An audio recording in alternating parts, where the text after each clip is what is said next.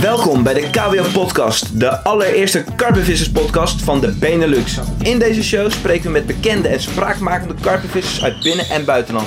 Vissers met bijzondere verhalen, vangsten en levens waar wij natuurlijk alles over willen weten. We gaan de diepte in, zetten de vissers voor het blok, stellen kritische vragen en we proberen zoveel mogelijk succesfactoren uit hun visserij te ontleden. Geniet, laat je inspireren en leer van deze gesprekken, waarin jullie tips, trucs en waardevolle informatie van de allerbeste karpenvissers krijgen. Waar je ook bent, schakel over op je relaxmodus, leun achterover op de bank of aan de waterkant, pak een bak koffie, hou je stuur goed vast en luister naar de KWO podcast. Let's go! Top, mooi. Yo, KWO-luisteraars, KWO-podcast, Jos Benders, achter voor de microfoon. Uh, diezelfde grap elke keer, uh, slecht. Uh, deze keer gekozen voor een uh, wat oudere rot in het vak. wel nog topfit, vergis je niet. Raymond Hakkert, auteur van twee boeken. Woord van Zwijgen, deel 1 en deel 2. Uh, ja, bekende kop in het wereldje draait al lang mee. 30 plus jaren in het karpenwereldje. En heeft in het verleden ook wel eens wat voor ons gedaan. Geschreven. Dus op KWO vind je verschillende artikelen van hem. Als je rechtsboven de zoekbalk balk hakkert intypt met dubbel K. Dan uh, ga je zeker bijdragen van hem vinden. Ook op de community. Uh, ja, met Hak gesproken eigenlijk over uh, specifiek zijn struinvisserij. Hij heeft zeker een statische visserij, maar struinen is toch wel echt zijn ding. Dus echt jagen, opzicht, oppervlakte, pennetje, brok, hondenbrok, uh, korst. Dat is wel echt zijn, uh, zijn game. benieuwd naar. Natuurlijk ook in deze tijd denk ik, ja, hoe zeg je dat? Actueel, relevant. Het is weer lekker weer. Vissen hangen hoog, zijn te vangen aan de oppervlakte. Maar ja, je zal ook wel merken dat niet alleen warm weer daarvoor een ingrediënt is. Aan de oppervlakte zijn die vissen gewoon veel vaker te verschalken dan wij misschien denken als we statisch vissen en ja, misschien minder oog hebben voor die visserij. Uh, daarnaast is het een uh, man met een mooi verhaal. Uh, er zitten ook wel wat invalshoeken die we niet verwacht hadden. Dus wat dat betreft denk ik dat het een leuke gast is. Um, verder, KWO-wise draaien we goed door. Ehm, ja, wat is er in de tussentijd allemaal geweest. Wat is er gekomen? We zijn net terug van de KWO Carp Cup 2020 voor de eerste keer. We hebben er toch eens aan geloofd om met het team een soort van challenge te vissen. Waar we dus uh, deze keer vier teams hadden van twee vissers op een uh, water in Noord-Frankrijk. En daar een gave week van gemaakt hebben. Uh, die content komt er uiteraard aan. Keep Searching delen zijn weer ja, prominent op vrijdag aanwezig. Um, 12 provincie tour, Pilaar. Um, ja, we hebben echt nog wel een aantal coole ideeën voor het najaar. De jongens zijn met uh, onderwatervideo's bezig, wat eraan gaat komen. Dus uh, we proberen echt wel weer vette dingen te droppen. Um, verder hebben wij nog nieuwtjes, coole dingen. Ja, merchandise misschien wel tof. We zijn uh, met een echt trainingspak bezig, dus hou hem in de gaten. Er zullen jongens kapot omgaan en denken, oké, dat trek ik er niet aan. Maar ik denk ook dat er de liefhebbers van de trainingssuits, die vinden het prachtig. Hier op kantoor vinden ze het in ieder geval fantastisch als ze weer door mogen passen. Um, ja, verder jongens, uh, er is natuurlijk recent wat ophef geweest over allerlei video's. Daar willen we geen woorden of dingen meer aan vies maken. Het enige wat ik erover wil delen is, geniet gewoon van je hobby en heb respect voor mens, dier en je medevissers. Ik denk dat dat de belangrijkste boodschap is. En ik wil toch ook wel meegeven, en dat hebben we ook rondom die hele uh, struggle gemerkt, dat we ons moeten beseffen dat vissen natuurlijk gewoon niet de meest diervriendelijke hobby is. Punt. Kan je discussies over voeren totdat je een ons weegt, maar het is gewoon niet diervriendelijk. Um, dat speelt in de politiek. Daar zijn partijen die daar natuurlijk van alles van vinden. Uh, dus ja, wij moeten er gewoon voor zorgen als groep vissers dat we laten zien dat wij op een zo verantwoord mogelijke manier die hobby beleven. Dus dat betekent uh, respect voor die beesten, respect voor de natuur, respect voor omwonenden. Uh, ervoor zorgen dat je je shit opruimt. Ervoor zorgen dat je, uh, ja, wat ik al zei, geen overlast veroorzaakt langs die waterkant. En um, ja, op die manier kunnen we hopelijk nog gewoon heel lang van die hobby genieten. Alleen dat is denk ik een van de belangrijkste dingen. Hoe meer ophef wij uh, creëren met de, de negatieve incidenten.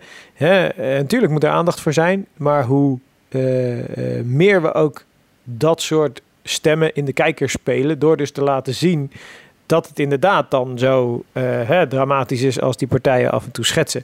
En ik denk dat we juist daar met z'n allen het goede voorbeeld moeten geven en op die positieve manier moeten opvallen. En verder gewoon lekker onze hobby beleven, lekker vissen en genieten van de momenten langs de waterkant. Voor nu uh, ben ik klaar met preachen. Uh, denk, het moet er toch even uit, omdat het me al een tijdje bezighoudt. En op deze manier kan ik het gewoon ongegeneerd doen. Uh, ga luisteren naar podcast nummer 34 met Raymond Hakkert. Kan alvast verklappen. Volgende is met Jeffrey van Os. En ik ben een aantal toffe namen bezig. Uh, voor nu Raymond Hakkert. Heb je vragen, tips, trucs voor mij, voor Hakkert, uh, vistechnisch, audio, podcast technisch, vraagtechnisch? Laat het me weten. Ik sta er altijd voor open. Heb je zelf een mega tof verhaal? Lijkt het je een keer wat om in deze podcast te worden geïnterviewd. Sta ik er ook altijd voor open. Ik ben er wel streng in, want het moet wel een uh, toffe gast zijn. Maar uh, tuurlijk, je kan altijd uh, contacten. Voor nu, veel luisterplezier en tot de volgende keer. Alright, zoals jullie al hoorden, Raymond Hakkert in deze editie van de KWO podcast. We zitten op KWO Headquarters. Het is warm vandaag, maar we zitten corona-proof in de airco bij ons in de studio. Nog geen beeld, het komt eraan. Ik heb het de vorige keer ook al aangegeven, maar we zijn nog aan het tweaken met uh, bodies en camera's en lichten. Uh, Hakkert, welkom. Dankjewel. Dankjewel voor je komst. Uh, ja, ik begin gewoon bij het begin. Ik heb honderdduizend vragen, maar we gaan gewoon starten bij even de basics en dan gaan we wel, uh, wel de diepte in. Even voor de luisteraar. Ik ken je, maar wie ben je, wat doe je, waarvoor word je wakker s ochtends, waarvoor niet, wat heb je uitgespookt, waar sta je over 20 jaar, wat ga je doen? Vertel. Nou, ik ben uh, Raymond Hakkert. Ik ben uh, gelukkig getrouwd met, uh, met Ingrid. ik heb twee puberzonen, 13 en 15, Roy en Sven. ja, goed, ik, ik ben grafisch ontwerper. Ik werk de laatste zeven jaar ook heel veel in de, in de hengelsport. Als ja. fotograaf en journalist en noem maar op. Ehm, ja, waar sta ik over 20 jaar? Dat, uh, dat weet ik niet, Jos. Uh, Vis je nog over 20 jaar? Ja, oh ja, daar gaan we het natuurlijk heel erg over hebben. Ja, uh, ja, ja, regelmatig, elke week, ja zeker. Viste je ook al 20 jaar geleden?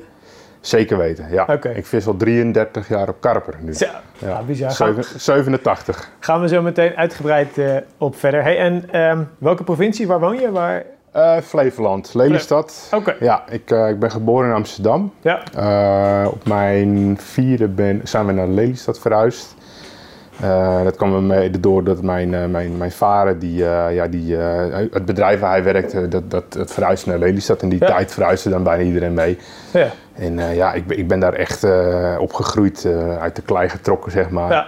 Wel, ja, kijk, ik, ik, in Amsterdam, ja, tot je vierde heb je er gewoond. Ja, en, uh, ja wat, minder herinneringen. Ja, weet je wel. Is, ik ben wel echt, uh, echt in, uh, in de Flevopol tussen het riet en de klei, zeg maar, voor mijn gevoel opgegroeid. Daar, daar werd die stad gaan opgebouwd. Want die stad werd toen, was nog in opbouw? Of? Ja, ja, ja. Ik heb echt, ja, ik, ik, weet je, het, moet je dat nou zeggen? Uh, het, het, maken van huizen, dat heb ik zoveel gezien. Uh, ja. de, het slaan van palen, of hoe noem je het? Uh, ja, dat heien. Dat ja, heien, ja, dat, dat, dat is bijna, dat hoor je bijna, dat hoor je nog steeds. Ja. Die stad is on, nog steeds in ontwikkeling. Want het was dan ehm, dat eigenlijk rondom Amsterdam het gewoon mega druk werd. Op een gegeven moment natuurlijk de overheid heeft gezegd, ja. er zijn een aantal van die ontwikkelingsgebieden. Ja, Lelystad, Almere, ja. ja die, die, het is natuurlijk een en ander ingepolderd in, de, in de jaren 50 geloof ik. En ja, er zijn een aantal steden daar de grond uitgestampt. Ja. En uh, ja, het begint nu pas een beetje sfeer te krijgen eigenlijk. Okay. Dat, uh, ja, dat moet ik wel zeggen hoor. Ja. Het is wel zo dat je, kijk, wij weten niet beter, maar ik kan me heel goed voorstellen dat mensen die daar uit Amsterdam, Utrecht of die uh, echt gewend ja, ja. zijn aan dikke bomen, eiken en zo, die daar dan nou, twintig jaar geleden kwamen, dat, dat zoek je hier. Ja. ja. En maar dat, ben je altijd in die regio gebleven? Uh, ja, maar uh, ik, ja, ik, ik, heb mijn studies in Amsterdam gehad natuurlijk. Ja. En uh, ja, goed, daar, daar, kwam ik toen in ja, zeg maar jaren negentig heel veel in Amsterdam. mijn, mijn vriendin, toen nu ja. mijn vrouw, die, die had er een huisje. Een benedenverdieping in, even kijken, hoe heet die buurt daar, de Baasjes. Ja. En ja, daar was ik regelmatig, omdat het natuurlijk te gek was om daar te zijn, ook ja. het weekend. En ja, dus we vertoefden in die tijd heel veel in Amsterdam. Ja. Maar je bent eigenlijk wel um, als uitvalsbasis is Lelystad, je bent daar opgegroeid als het ja. ware. En je bent ja. nu dus ook met je familie ja. gezetteld. Ja, eigenlijk woont de hele familie daar uh, nog steeds. En uh, ja, het is betaalbaar wonen, dat is het gewoon. En, uh, en het is nu wel steeds mooier aan het worden, moet ik zeggen. Hoor. Ja, geloof Eh, ik. En heel veel groen, heel veel water. veel water, toch? Heel veel water, ja. Ja. En je ziet nu uh, ja, in, in, in, tijden dat alles onbetaalbaar wordt, Amsterdam wordt, is Ja. gewoon niet meer te betalen, zeg maar. En dan wijken mensen toch, toch hun grenzen verleggen. Ja. En je ziet dat ze naar die buitengebieden trekken. En je merkt nu dat ook, ja, ook bij ons gewoon eigenlijk geen huis meer te krijgen is. Ja, We bizar. staan in de rij. Die schaarste die, die, Ja. die gaat zoveel verder dan alleen maar eh, puur Randstad, Randstad. Hey, en ehm, eh, als je het hebt over studie. Eh, je gaf het even aan, terug naar Amsterdam. Wat heb je gedaan? Wat, wat voor opleiding heb je gedaan? Ik ben eh, begin jaren 90 ben ik naar het Grafisch Lyceum Amsterdam eh, gegaan. Dat, ehm, daar heb ik een aantal opleidingen gedaan. Eerst tot reclame tekenen. Oké. Eh, daarna ben ik eh, me meer gaan verdiepen in, eh, in ja, om verder te gaan als graficus, zeg maar. En Ja. dan, dan begin je als grafisch vakman, dan grafisch technicus. En uiteindelijk mag je jezelf dan graficus noemen. En daarna Ja. binnen bedrijven heb ik mezelf nog meer opgewerkt met het verdiepen in, eh, in reclame tekenen, grafisch ontwerpen. Ja. ja, kijk, ik heb het hele proces meegemaakt van eh, echt tekenen op papier tot, tot eh, waar we nu allemaal mee werken. Want de- Want, eh, begin jaren 90 begon het allemaal Ja. een beetje. Maar jouw scholing was dan nog traditioneel. Het was, ja, Zo. conventioneel. Ja, dus je kan ook gewoon echt nog tekenen. Ja, je werd toegelaten, serieus. Dat was, volgens mij was het in, ja, ik heb het toelatingsexamen toen gedaan in ehm, juni 1990 of zo. En dan was het Ja. gewoon echt, je moest gewoon echt goed kunnen tekenen. Ja, dat is en als de je niet kon tekenen, dan was het gewoon klaar. Ja, bizar. Dat Ja. kunnen wij ons helemaal niet meer voorstellen. Dat Ja. dan gewoon echt nog... Dus jij had ook nog eh, een etui met potloden, gummen. Ja, Dat- daar moest je echt in investeren. Dat waren, waren echt, eh, ja, je had die Ja. pan- pantoonstiften. Ja, Ja. dat, was gewoon een soort van, eh, ja, daar werd je hebberig van. Dan ging je naar Van Beek, die zat Ja. op het Mercatorplein geloof ik. Ik weet niet meer precies, maar in Amsterdam. En dan kwam je er binnen, nou, dus een wanden vol met die stiften. Ja. Dat, dat, dat was gewoon uitzoeken. Die dingen die waren 10 gulden per stuk. En op een gegeven moment een hele verzameling, alle kleurtjes wilde je hebben. En ja, zo begon je, weet je wel. Ja, mooi man. Te gek. Ja. Voor een hoop luisteraars zal dit pocus zijn. Maar jongens, echt in de negentiger jaren ging je zo... Ja, als je, logo, Ja. als je logo ging ontwerpen, dan ging je gewoon eh, tekenen. Ja, ja. Cool man. Ja. En je bent... eh, is dat mbo, hbo geweest? Of hoe wat, werkt De dat? reclameteken was HBO. Oké. Ja. En die ben je doorgelopen en toen direct ook aan het werk gegaan? Of? Ja, nou, ja, na die, nadat ik, ik, ik heb precies zeven jaar grafisch lyceum gedaan, eh, Ja. stage gelopen, uiteindelijk eh, bij bedrijf terechtgekomen en daar ook wat opleidingen nog gedaan Ja. om me te verdiepen in Adobe pakketten en noem maar op, weet je wel. Ja, Quark Express begon je mee, dat is nu InDesign geworden Ja. uiteindelijk. Eh nou, Illustrator, Photoshop, daar ga je in verdiepen en dat wordt uiteindelijk je specialisme. Maar het leuke is dat ik, ehm, ja, ik heb stage gelopen bij drukkerijen, ik heb er ook Mhm. echt gewerkt en dan was er boven de drukkerij was een DTP-afdeling. Ja. En ik, ja, ik ben altijd wel iemand geweest van het aanpakken, zeg maar. Hoe jong ik ook was, ik was echt stront eigenwijs. Ja. Daarom had ik ook altijd wel discussies met, met, met werkgevers en zo. En dat, dus uiteindelijk ben ik ook daardoor misschien ook ondernemer geworden om het gewoon helemaal zelf te doen. Weet je wel. Ik zag altijd overal wel mogelijkheden die, die, dan, ja, die dan wel eh, uitgevoerd moesten worden. En er was dan geen geld voor of weet ik. Maar dan trok ik een plan en dan heb ik een paar keer de kans gehad binnen een bedrijf om, Ja. om een hele DTP-afdeling op te zetten. Dat was gewoon heel Ja. leerzaam. Nou, was, was ik. een pikkie hoor, was ik gewoon een Ja. 19, 20 jaar. Een jonge gast. En dan zet ik dat op. En Ja. was je dat, dat, dat was direct ook, dat was tijdens je studie dan waarschijnlijk, maar ook direct daarna dat je, Ja. dat je eigenlijk al direct ook gaat, bent gaan werken. Je hebt niet nog eh, andere avonturen, reizen, eh, je bent gewoon aan de slag gegaan. Ja, ik ben eh, in wezen wel direct aan de slag gegaan, maar Ja. dat reizen dat kwam later en dat was eigenlijk een bijkant voordeel van mijn, mijn schoonvader. Die, ja, die hele familie zit ook in de grafische wereld. Ja. Eh, die begon op een gegeven moment een, eh, een reismagazine uit te geven. Dat, eh, dat was eind jaren 90, werd dat eh, wel, wel steeds eh, bekender. Dat heette Voyager. Oké. En eh, ja, die had de mogelijkheid om, eh, om eh, ja, op reis te gaan. Ja. En eh, die nam af en toe de familie mee. En ik, ja, ik, ik raakte echt bij die familie betrokken. Ik had eh, verkering met Ingrid. En, Ja. Ja. ja, goed, eh, die nam mij op een gegeven moment mee naar, naar Afrika. Dan eh, gingen we echt met, eh, met, ja, met mijn schoonfamilie gingen we daarheen. En Maar was, ja, dat dan, zo- was dat werk of was dat... nou, voor hem was dat een soort van werk, maar Ja. hij, hij mocht ons meenemen, Ah, zeg super. maar, weet je wel. Ja. En dat hebben we in 98 gedaan en in 99. Ja. Ja, en dat, dat, dat opent wel je ogen, Ja. zeg maar, weet je. Daarvoor kwam je niet verder dan Zuid-Frankrijk, zeg maar. En, Ja. Want dat was dat jij net klaar was met grafisch lyceum. En Ja, toen ja. begon je eigenlijk je, je carrière als het ware ja. in die grafische wereld. Nou ja, ik, ik ben zeg maar eh, halverwege jaren 90 ben ik eh, echt wel bij bedrijven gaan werken. Heel veel ervaring Ja. gedaan. En eind jaren 90 bij reclamebureaus. En eh, daar echt heel veel geleerd. In een paar jaar tijd, zeg maar. Mhm. Ik ben echt wel van, ja, van de werkvloer om daar echt dingen meer op te pikken dan via de studies. Dat, dat heeft er gewoon mee te maken dat je gewoon ja, geconfronteerd wordt met dingen. En dan, Ja. dan zie je gewoon hoe anderen dat doen. En nou, dat, dat doe, ik, doe ik ook gewoon Ja. wel, joh. En dan pak ik het op. Ehm, maar ik kreeg op een gegeven moment de mogelijkheid, mijn, mijn, mijn schoonvader die zocht op een gegeven moment een vormgever voor dat magazine. Ja. En ehm, ik had altijd wel ergens wel de ambitie om wat voor mezelf te gaan doen. Maar ja, je moet wel een opstapje hebben of een, of een kans, zeg Ja. maar. En hij bood mij die kans. Van, eh, en dan krijg jij dat magazine als, als vormgeving. En dan heb je in ieder geval een basisinkomen. Ja. En zo ben ik eigenlijk eh, heb ik de stap gemaakt naar het ondernemen. Toen heb ik me ingeschreven. En toen ben je eigenlijk direct... Ben ik eh, rond twee, ja, even kijken, was in 2000. Ja. Ja, in 2000 ben ik begonnen met ID Studio. Ja. Dat is dus eh, wat bedrijf wat ik nu nog steeds heb. En dat, eh, ja, gewoon als ZZP'er ben ik dat begonnen. Ik ben nog steeds ZZP'er, Ja. maar daar heb ik heel, ja, heel Maar mooie ook gewoon al dingen 20 mee. jaar dan, hè? Ja, alweer 20 jaar. Ja. Bizar. Ja. Hey, en en ehm, als je teruggaat naar eh die jeugd hè, van jou, eh, wat hield je bezig? Ik bedoel, had je familieleden die dan visten? Of, of viste je eh, al van jongs af aan? Hoe, hoe is dat getriggerd? Waar kwam dat vandaan? Eigenlijk vist er helemaal niemand in de familie. Gewoon, Helemaal, nee, mijn opa, die, ja. ja, die, ja, welke opa viste niet vroeger, weet je, Ja. met een bamboenhengeltje, een beetje een bekende verhaal. Maar die heeft mij nooit op pad mee kunnen nemen, want die zat op een gegeven moment al in een bejaardenhuis. Het kon oké. al niet zoveel Ja, meer. Dus dat, daar kwam het niet vandaan. Het, het kwam niet van mijn vader, want eh, mijn ouders waren op een gegeven moment gescheiden, dus die raakten Ja. helemaal uit beeld. Ja. Het was meer een soort eh, van, eh, ik was veel buiten. En dan word je op een gegeven moment van beste kikkervangen naar, naar Ja, weet je, dan, raak je uiteindelijk in contact met de sloot en weet ik wel allemaal in, en dan wil je vissen vangen. Ja. En zo is dat eigenlijk een beetje gelopen. Maar gewoon echt op een soort van organische, natuurlijke manier. Ook je- alleen, hè? Gewoon, Ja? ja, ik, ja dat- ik zag dan vissen zwemmen en dacht ik Ja, van, ja. nou ja, die moet, die moet ik een keer op de kant hebben. En dan begon ik met een netje. Ja. Ja, en dan zo eh, krijg je eens een keer hier en daar een hengel en eh, van die gare spullen allemaal. En dan Ja. eh, ga je een beetje vissen. En er was nog geen, geen internet, helemaal niks. Dus ja, je doet maar wat. Maar je had dus ook niet een buurman of iemand die het je voordeed of zo. Je bent Nee, echt nee, je raakt aan de waterkant wel, hè? dat is tegenwoordig dat is natuurlijk nog steeds zo. Dan kom je altijd mensen tegen die natuurlijk ook vissen. Ja, En daar kijk je dan naar en dan eh, nou, leer je wat maatjes kennen en eh, zo gaat het dan. Zo is weet je. dat En echt uiteindelijk ontstaan. lid geworden van eh, een beetmagazine. ja.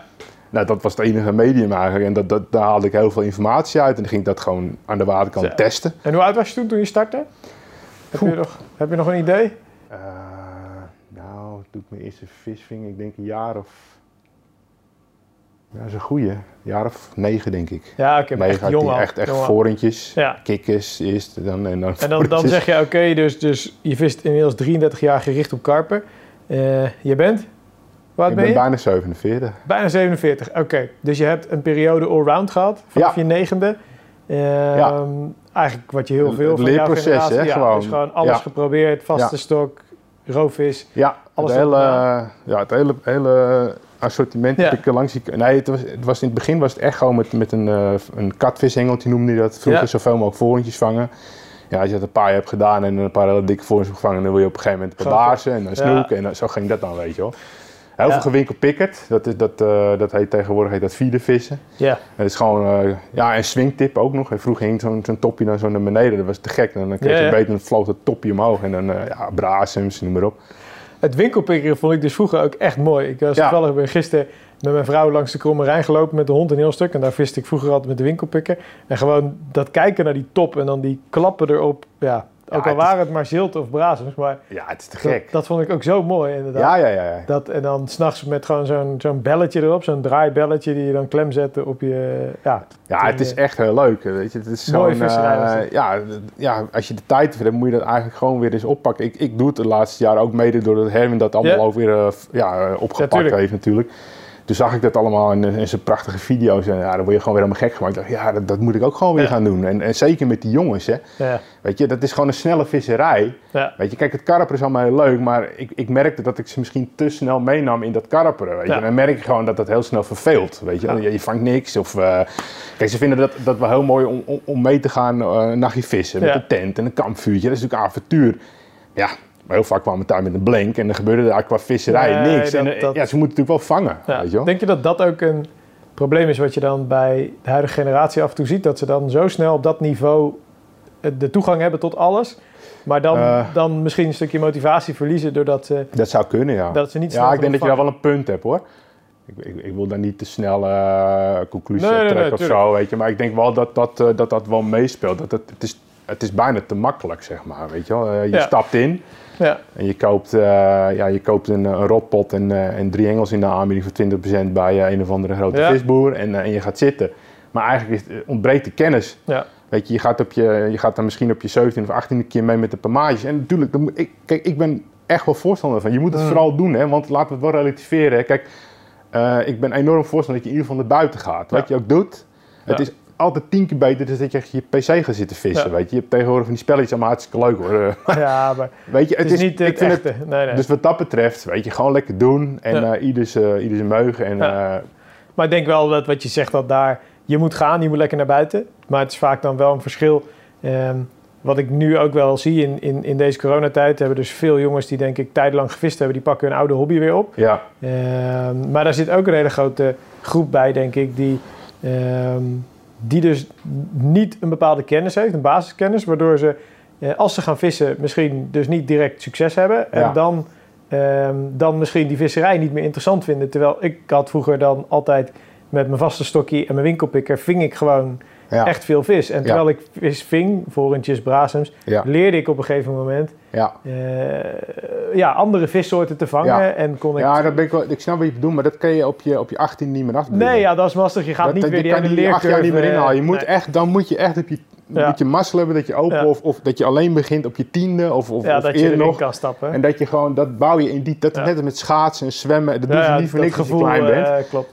Eh, Leer eens iemand zwemmen die 20 is, weet je. Dat, dat, ja, het- het leer je wel uiteindelijk, maar dat doe je heel lang over.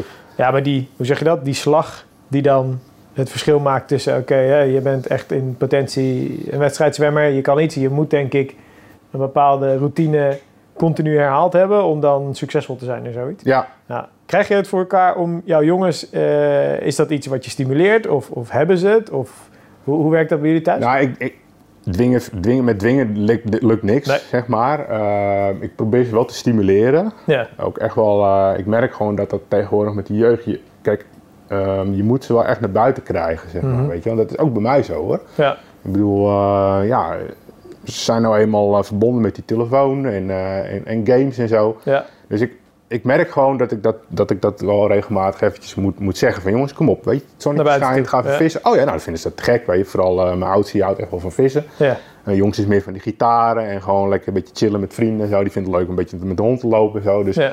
En die vindt vissen ook leuk, weet je. Eh, bijvoorbeeld eh roofvissen, baarsvissen, weet je. Als, dat, als de periode er komt, zegt hij, ja, pap, die gaan we een keer weer baarsen. ja, ja. Vindt hij te gek. En bij Sven is het wel, die gaat echt echt zichzelf, weet je. Die gaat echt struinen en die vangt zijn eigen visjes. En die zegt nu al van, nou, eh, want die is nou 15, van ik wil binnenkort wel eens een keertje een nachtje alleen vissen bewijzen. Of, of met een vismaatje. Nou, dat is natuurlijk te gek. Eh, de schuur peilt uit, dus eh, pak maar wat je pakken wil, weet je wel. En, eh, Maar wel tof dat hij dan dus dat... Tuurlijk, hij heeft het bij jou gezien. Maar hij pakt het zelfs in die puberfase... houdt hij het wel vast of zo. ja, Toch? Want dat... Ja, als er een wel. fase is waarin hij zegt... hey pa, wat jij doet eh, slaat nergens op, is niet cool. Ik ga hele andere dingen doen. dan is Ja, het wel deze. dat had ook prima geweest, had Ja. ik ook begrepen. Maar eh, weet je, eh, ik merk gewoon dat, ja, ja, dat hij dat echt wel leuk Ja. vindt. Weet Maar ook je? super vet om dat met je zoons te kunnen Ja, doen. ja, Toch? ja, Dat, zeker. ze gewoon, joh, dat je met z'n met z'n drieën kan vissen. Ja, het is niet zo dat wij, dat wij elke maand een nacht gaan vissen of zo met z'n allen. Nee, weet je, want het is gewoon een hele organisatie altijd. Ja. En meestal gaan we dan met de boot als we dat doen. Ja, En dan, eh, nou, de peilt die boot uit van de spullen Ja. en het is hoop gesjouw. En ze zijn nu gewoon groot en sterk genoeg om te helpen. Maar in het begin was dat gewoon echt een heel gedoe, Ja. Een Coolbox mee en dat, en dat was hartstikke leuk hoor. En dan zaten we eenmaal en een kampvuurtje was aan. was mooi. Was mooi, maar eh, de volgende dag kon je mij afvegen bij spreken. meer, meer management dan, eh, dan visserij.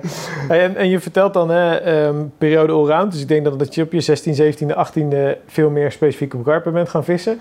Ja, ik was toen, eh even kijken, ja, 87, 87, ik was eh, ik geloof 14 of zo toen ik Ja. eerst, eerst karp ving.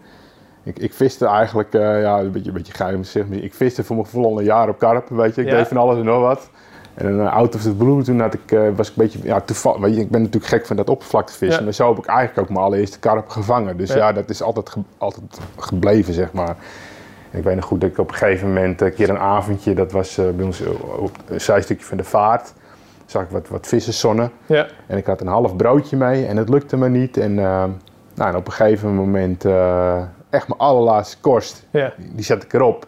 En die zag ik op een gegeven moment niet meer, die was dus gezonken. ja. En ineens eh ros me hengel door het gras en ik sla aan en ik, zo ving ik dus eerste Ja, Ja, vanaf ja. dat moment was ik echt verkocht. Ja. Weet je nog wat voor veel, eh, een polderschub van... Ja, het was een schub van Ja. 53 centimeter. Oké, ja, weet ja, dat weet ik nog wel. Ik heb nog zelfs nog foto's van. eh, Kijk, die, eh, die willen we graag hebben voor het artikel, toch?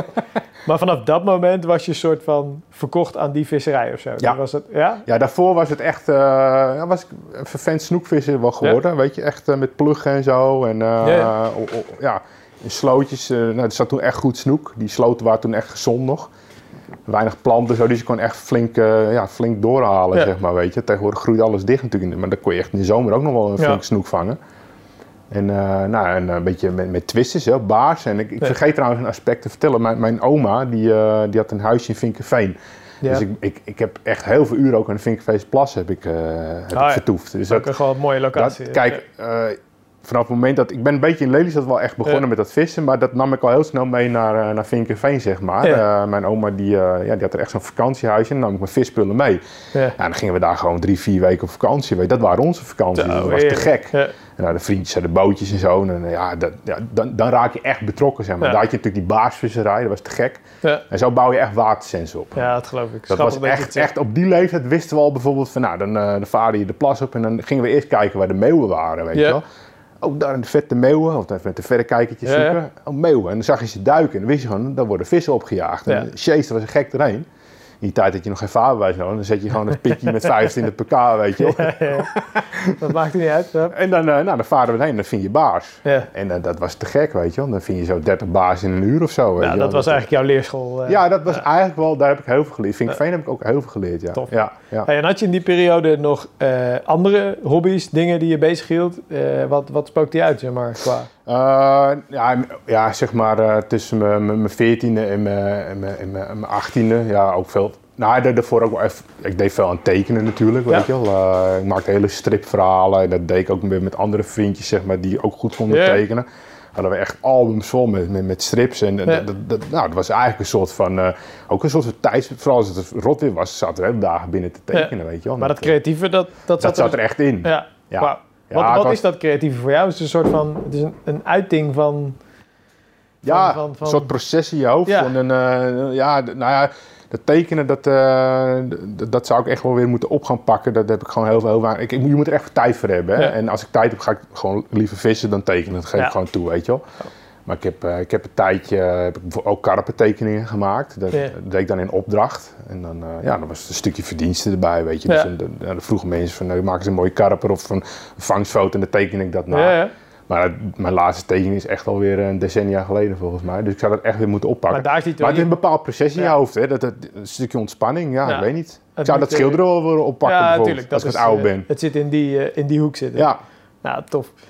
Hey, en en ehm, eh, ik weet natuurlijk vanuit mijn eh, verleden met jouw relatie met jou... dat je ook in de vechtsporthoek ehm, actief bent. ja. Eh, was je dat ook altijd al? Of wanneer is dat ontstaan? En, en wat, wat doe je nog momenteel? Nou, ik, toen ik zeg maar als puber heb ik veel gebasketbald. Oh ja. Ja, en eh, dat heb ik een jaar of vier, vijf gedaan. Dus het nou, was Ja. echt, eh, echt competitie en zo, echt wel heel fanatiek. Maar ik weet nog goed dat ik eh, zeg maar in die periode ook wel eens, eh, dan ging ik wel eens mee met, met, met, met vriendjes ging voetballen. Ja. En dan, eh, ja, dan moest ik altijd op keep, weet je wel. Ik moest altijd keep, want ik was veel te ruw. En dan zei oh nee, dat was trouwens voor het basketbal. Ja. Ik vertelde, nee, dat klopt niet helemaal. En dat was ervoor al. en dan moest ik op keep, want ik rost overal doorheen. Dan zei ja, jij moet op rugby. Nou, dat heb ik een paar jaar gerugbied. Ja.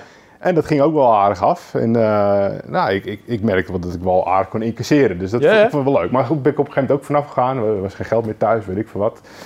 En eh, nou, een tijdje gebasketbald dan. En toen een tijdje gefitnessd. En uiteindelijk toen gingen wat maatjes mee, die gingen toen eh thai-boksen. Ja. was ik een jaar of 18. En nou, dat sprak me eigenlijk wel aan op een of andere manier. En, en ik raakte hier en daar bij wat vechtpartijtjes betrokken. Toen, Ja, op die, ja. eh, toen dacht ik, nou, het is misschien wel handig om eh, Als ik ook een beetje wat weet kunstjes bij, Ja. zo bij te brengen.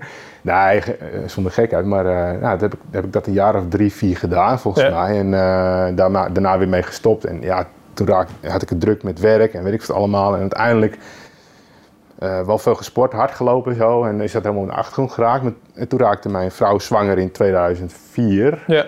En toen kreeg ik een beetje een buikje en zo. En toen had ik zoiets van, ah, een beetje mijn conditie weer opbouwen. Ja. En toen heb ik weer het sporten weer op gaan pakken. En toevallig in, in, die, in diezelfde periode kwam, eh, werd er een ka- karateschool opgericht in Lelystad. Ja. had dan nog geen flauw benul eh, wat voor niveau dat was. En weet ik, maar, maar ja, vroeger was het zo dat je zeg maar het kick en de thai-boksen en, en die keek een beetje neer op dat, dat karate. Van nou, Ja. eh, dat is al veel harder en eh karate is een beetje non-contact en zo. En, en zo Ja. stapte ik er eigenlijk een beetje in. Toen dacht ik van ja, is dat wel leuk om, eh, om een beetje op te pakken en zo. En eh, nou ja, van het een kwam het ander. En dat, dat, dat, dat, daar kom ik helemaal op terug, want het, Ja. het was gewoon keihard. Ja? Ja, die, die sensei, het is, het is mijn sensei, het is gewoon, ja, het is gewoon een, een harde bikkel. En Ja, ja. eh, die wou gewoon het kaf van het koren. Gewoon, die, er kwam een stelletje de biel op en hoop kwamen bij elkaar. En daarvan wou die de beste overhouden, bij van spreken. En ja, zo is het ontstaan. En, en zo is die school steeds groter geworden. En eh, nou ja, we zijn nu, ik ben wel een tijdje uit geweest door wat blessures, een jaar of drie. Ja. Maar ehm, ja, ik zit nu in mijn laatste fase naar Shodan, dat is zwarte band. Dus, Oké, eh, ja, wauw. het is, het is, je, hebt al, je hebt allerlei vormen karate. Ja. En bij de ene karate eh, heb je in vijf jaar je zwarte band en bij de andere zeven jaar. Ja. Nou doe ik Umiryu karate. Dat, Ja. is een, eh, dat is een vorm waarbij eh, ehm, nou, je, hebt, je hebt zeg maar eh, judo, jiu-jitsu, Ja. Eh bojitsu, stokvechten is dat erbij. Dus heb je al die drie die vormen eh, eh, bij elkaar, die vormen Umiryu karate. Dus vandaar dat, je, dat, dat, het veel, dat je daarin klaar Ja. bent, zeg maar. Ja, als je zwarte band ben je niet klaar, dan ja. begint het eigenlijk pas allemaal. Maar ja. ja, dan ben je echt wel een decennia tot misschien wel 15 jaar verder. Wauw. Dus je traint zeg maar vanaf 2004 ben je echt actief gaan trainen. 2005, ja. ja, ja, ja. En dat is twee keer in de week trainen? Of, of hoe Twee tot drie keer in de week. Ja. Ja. En je zegt dan, oké, die verschillende skills van die disciplines zitten daarin gecombineerd. En je hebt me wel eens verteld, volgens mij voor, ja, een paar jaar geleden, toen, toen je bij ons ook wat meer deed, toen vertelde je dat je aan het voorbereiden was voor een bepaald examen. En dat daar, toen, toen legde je dat proces uit wat je dan moet, moet afleggen in, die, in dat examen om uiteindelijk dus die, Ja, die band te halen. Ik kan me herinneren dat daar een één op één met hoeveel man? ja het, was, Eh, het, is een, het is een groeiproces, zeg Ja. maar. Eh, eh, er wordt eigenlijk gewoon wel van je verwacht dat je, dat als je het niet serieus oppakt, dan kom je niet, toe, niet eens toe aan die examens. Zeg maar. Ja. Het zijn hele strenge, het is een graduatie. Hè? Dus Ja. je hebt van acht seizoen naar eerste Q, zeg maar. Eerste Q is bruin, bruin band met twee strepen. Dan, dan is vlak voor zwarte band is dat, zeg maar. Op het moment dat je, dat je dus examen gaat doen voor, voor zwarte band, dan moet je, een, ja, moet je een aantal processen hebben afgelegd. En dat Ja. is een, eh, nou, naar bruine band toe is dat een, een, een 30-man test. Dan moet je dus, dat is een, eh, een dat is een gevecht. Ja. Dat duurt een half uur. Ja. Dus dan ben je een half uur aan het knokken en dan ben je al helemaal kapot. Ja. Dan, dan moet je naar eh, bruin met twee strepen moet je een 50-man test doen. Dat is. 5 minuten knokken. En naar zwarte band is 100-man test. Dat is 100 minuten knokken. En 100 minuten knokken Dus ik heb, betekent dat dus heb dat ik afgelegd. Dat, dat is me gelukt. Vraag, Ja. vraag niet hoe, want je bent gewoon helemaal Ja, ja. verrot. je... Ja. Maar ja, ik, ja, dat, ja, het is eigenlijk niet uit. Maar, maar 100 man betekent dus dat je continu een nieuwe tegenstander hebt. Elke die, minuut een tegenstander. Zo, maar die, die, is die beschermd? Ben jij beschermd? Of Het is full contact. Full- Oké, Ja. maar niet... Je mag niet, niet slaan naar het gezicht, Ja, maar je mag wel eh, via hoge trap mag je wel eh, iemand raken. Oké. En dat kan dus gebeuren dat je daar de knock-out gaat. Dus En dat maar daar is. train je dus jaren voor, hè? vergis Ja, je niet. Hè? om die als je daar in gaat staan en je bent ongetraind, dan is het gewoon eh, na 10 minuten is het gewoon voorbij. Ja, Dus je leert zo op die verdediging dat Ja. je constant weet wat er gaat gebeuren. Maar ja, op een gegeven moment, je bent zo aan het verdedigen dat je vooral je, je en je, je benen krijgt zoveel te verduren. Ja. dat wordt slaasouw, zeg maar, weet je wel. Dat is gewoon, je bent gewoon kapot. Op een gegeven moment, na, ja, het wordt pas echt zwaar eh dat laatste half uur. Want Ja. dat- eh, je groeit ook naar die bruine banden toe. Je, je begint, Ja, begint het eerst met de lagere banden. Ja. Dat wil niet zeggen dat daar... Want er zitten ook grote gasten tussen natuurlijk. Juist Ja. lompe boeren die niet nadenken. Ja, die slaan je ook de hele ring door natuurlijk. Maar het is vooral eh, afweren, verdedigen en elke, elke minuut een punt scoren. Dus je moet elke tegenstander moet je in ieder geval flink raken. ja. En dan, dan mag je door naar de Dus het volgende is niet alleen maar verdediging, je moet ook... Ja, je mag, iemand, nou, je mag ook wel 10 10 punten maken, Ja. maar als je slim vecht... Moet je doseren. Je moet Ja. ja. doseren. Het is gewoon puur naar die honderdste minuut toe vechten, zeg maar. En de laatste 10 minuten heb je dus alleen maar zwarte banden. Dus ja, nou ja, goed, dan word je gewoon echt door de hele ring Maar zij gaan ook gewoon goed erop. Het is niet dat ze jou... eh, Nee hoor, ze hebben, nee, het is no mercy. Het is gewoon, nou, je moet hem echt verdienen. Echt serieus. Ja. Het is gewoon... Ha, het kan in, in de 98 minuut kan het nog gebeurd zijn hoor. Ja, ik, heb, klaar. ik heb het Ja. meegemaakt, want ik heb dus ook andere, ik heb zelf geknokt met anderen, tegen anderen die 100 man test. ja, zijn er niet zo heel veel die dat gehaald hebben, maar eh, ook 50 man test, 30 man testen. Het, het, het is voor iedereen een, idiote beproeving, maar het is heel gaaf als je het haalt. Het is een kick, dat is, dat- is onbeschrijfelijk. En train je nog steeds? Ja, zeker. Je Ja, bent ja. nog steeds in... eh, ja twee, drie keer in de week. En daarbij nog hardlopen. Twee keer in de week. Ja. Is het, hè, en, en dan maak ik even een sprong hoor, maar ik, ehm, hoe zeg je dat? Ik neem aan dat een bepaald succes in jouw visserij ook te maken heeft met gewoon die drive die je hebt. Die komt volgens mij ook weer terug als je dit soort voorbeelden geeft. ja. Maar kan je eens uitleggen wat dat in jouw kop is, wat je dus kan omzetten of zo, waardoor je dit soort, ja, eigenlijk wel bijzondere resultaten of zo, kan je 100 man knokken, 15 jaar trainen voor zoiets. Waar komt dat vandaan, zeg maar, die, die drive? Kan je dat, eh, heb je daar een, een idee? Ondertussen eh, neemt Hak het even een slok. We, we lullen al zoveel. Ja, hoe leg je zoiets uit? Het is wel geinig dat je dat sprongetje maakt trouwens. Want ik, ik, eh, op het moment dat je zeg maar eh, ja, dat soort dingen Beproeving, geflikt, ja. beproeving hebt geflikt, zeg maar, dan, dan is een nachtje doorhalen met, met, met karper of een paar dagen naar Frankrijk echt flink doorbikkelen. Ja. Dat, dat zet ik dan in verhouding tot zoiets bijvoorbeeld. En denk van ja, ja, we zitten hier midden, eh, gewoon, eh, in, midden in de regen. Ja, eh, we gaan gewoon vakantie of zo. Ja. Dan is, je, zo, zo rela- relativeer je dat dan. Ja. Ehm, ik, ik kan dat echt niet uitleggen, jongens. Het is gewoon een bepaald... oer- dat is- oerdrive ja, is ik vind het. gewoon... Ja. Ja. Ja, iets uiterst doen of zo. Ja. Dat is gewoon een kick.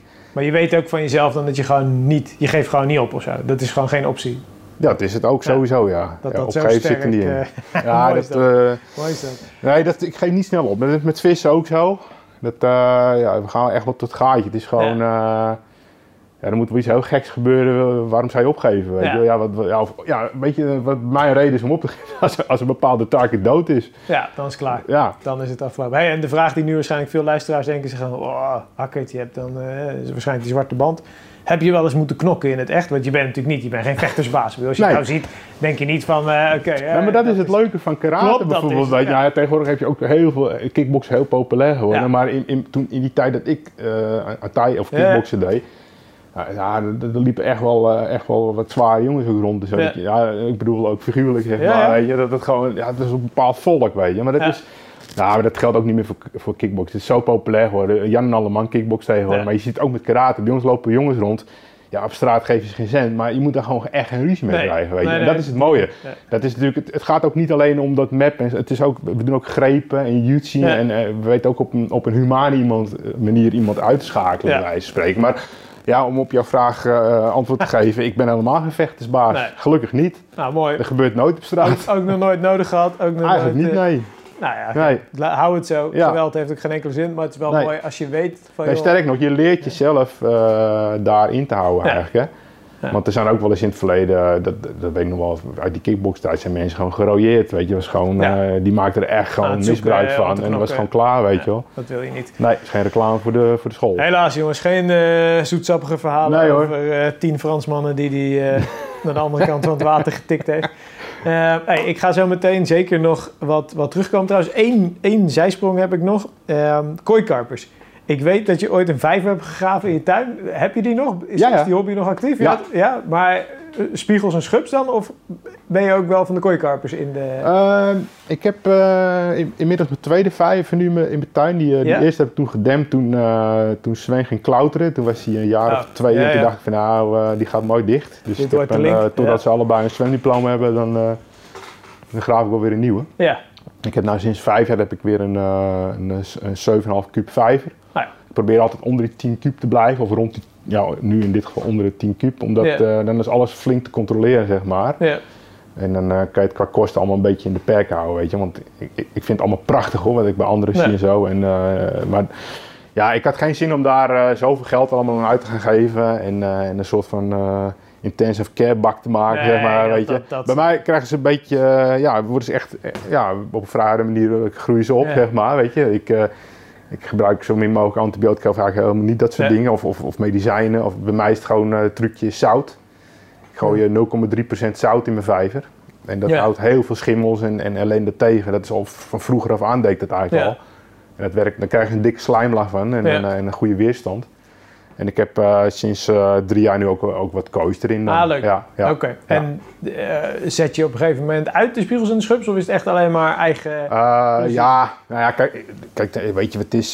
Dat, dat, tuurlijk, uh, ik zet wel eens hier en daar wat uit, maar ik pas er wel heel erg mee op hoor. Tuurlijk. Weet je, want dat, uh, het is natuurlijk niet te bedoelen dat, dat, dat, dat nee, iedereen dat zomaar nee, gaat maar doen. Je zou kunnen zeggen van, joh, als je een paar mooie vissen, je weet waar ze vandaan komen, je weet... Ja, ik heb hier en daar, heb ik in de polder heb ik wat, wat, wat, wat putten en Ah, wat, wat, wat, wat, Ja. wat, wat grachten waarvan ik gewoon zeker weet dat daar gewoon, dat dat daar kan. En dat het ook, het zijn ook nakomelingen van elkaar. Ja, Het is wel een geinig verhaal misschien. Ik ben in uh, 98 keer uh, in Frankrijk uh, terechtgekomen op een water waar ze net hadden gepaaid. ja, daar, daar, daar zwom ja, volop uh, jonge vis en ik wist niet eens zeker of dat, uh, of dat karper was.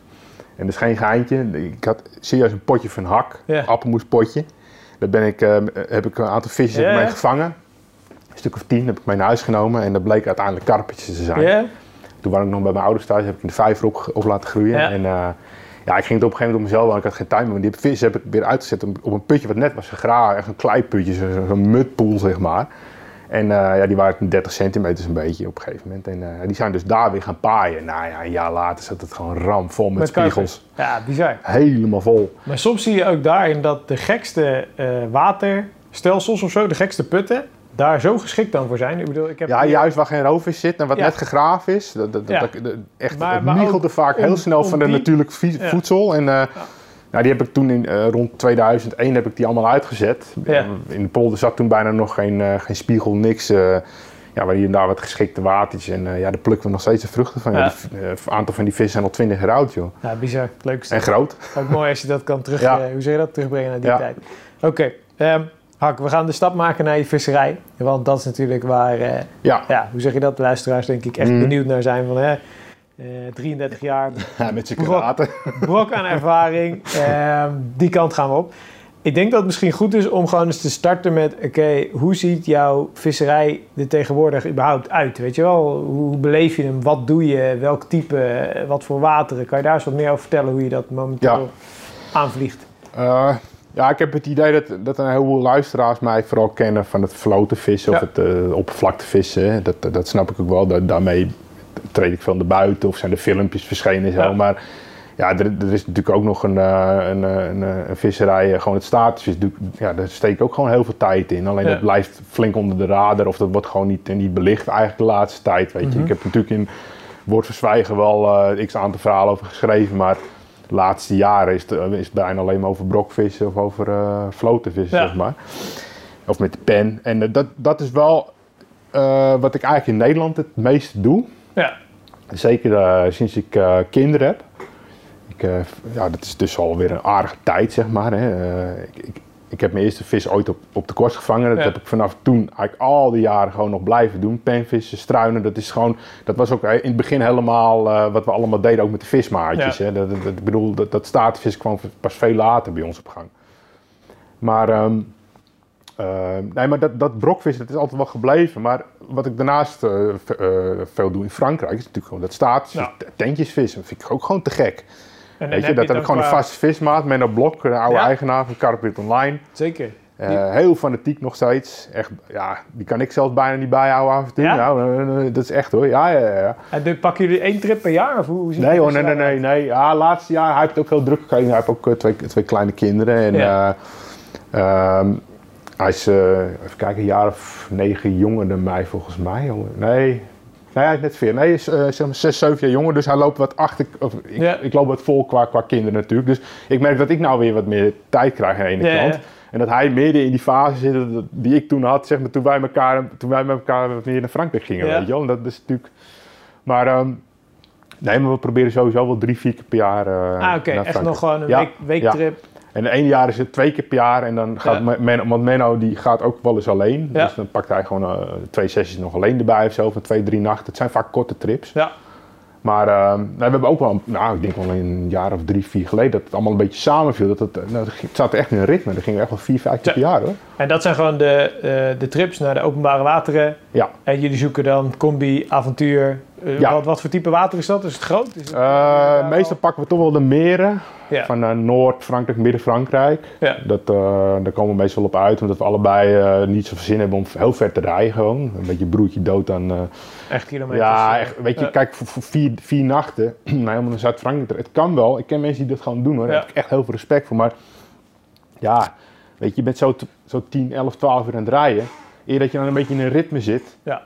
Kijk, of je moet een water echt goed kennen, hè, weet je wel. Dat, dat, dan kan het zeker hoor, weet je wel. Maar ehm, ik, ik wil graag gewoon eh, aankomen en dan eh, we moeten vaak nog een heel eind varen. We nemen vaak boten mee, weet je wel. En eh, vaak naar de grote meren. En ja, dan ben je daar van deur tot deur ben je sowieso al 12 uur onderweg. Weet je? Dus Ja, en dan is eer dat je zit met je kampement, eer dat je je eerste hengel uitroeit, Ja. nou, dan ben je gewoon uren verder. Nou, dus als je nog eerst 12 uur moet rijden en dan ook nog allemaal een keer moet doen, ja, Ja. Dus te, heb je tekort. Ja, snap ik. En, en die statische visserij gewoon binnen Nederland, is dat nog eh, een nachtje per week, twee weken? Nee, daar kom ik niet aan. Nee, daar kom ik de laatste jaren kom ik er zeker niet aan. Het is, het is echt, eh, echt het struinen. Ja, En ehm, ik, ik ben wel van plan dat wel weer echt serieus te gaan aanpakken. ja, En dat zeg, maar het was bij mij eerder wel altijd een nachtje, sowieso één à twee nachten per week. ja.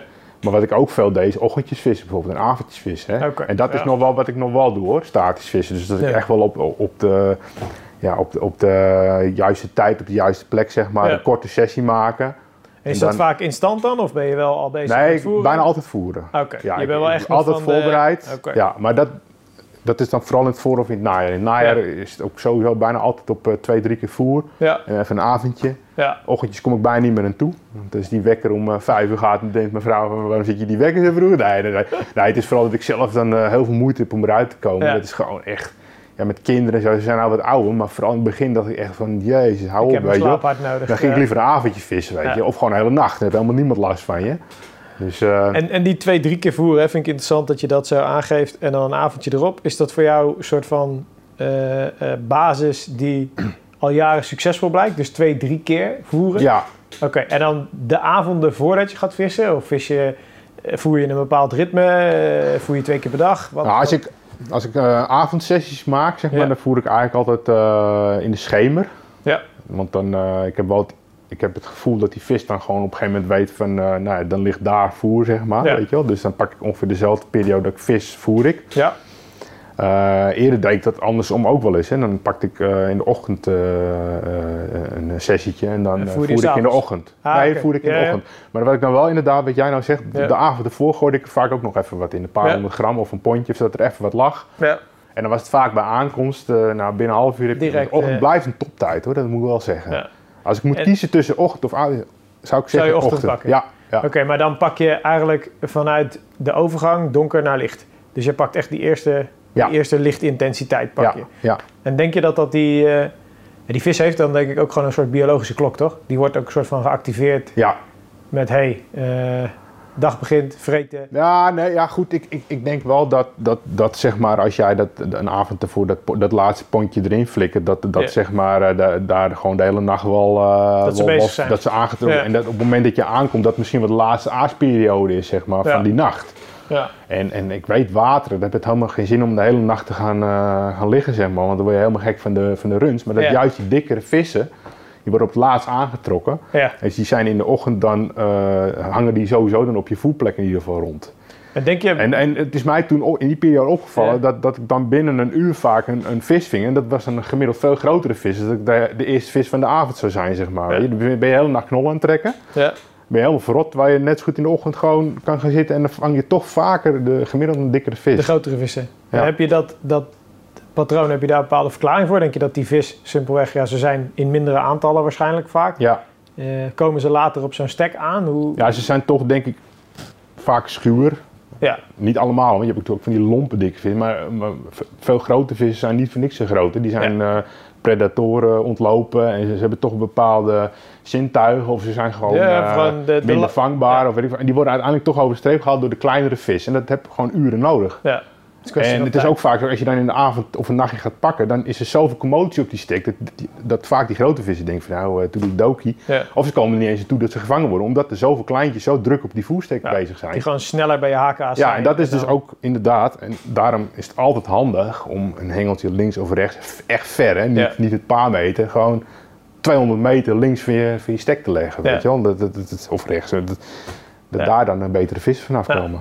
En je zegt, ehm, je wil die visserij weer meer op gaan pakken, ook in Nederland. Ehm, Ja, dus nou, juist vissen. in Nederland. Hè. In Frankrijk is het... eh, Maar heb je het dan specifiek over gewoon bij jou in de regio? Of heb je dan bepaalde eh, ideeën qua, Eh, zonder dat je alles uit de doeken doet, hoor, dat snap ik. Maar Heb je Ja, nee, ik, ik wil zo, kijk, ik heb in het verleden heb ik ook wel op de IJsselmeer natuurlijk wat uurtjes Ja. gemaakt. Nou, ja goed, daar wil ik sowieso weer, Ja, die weer vissen. Ja, ja, ja, ja. cool.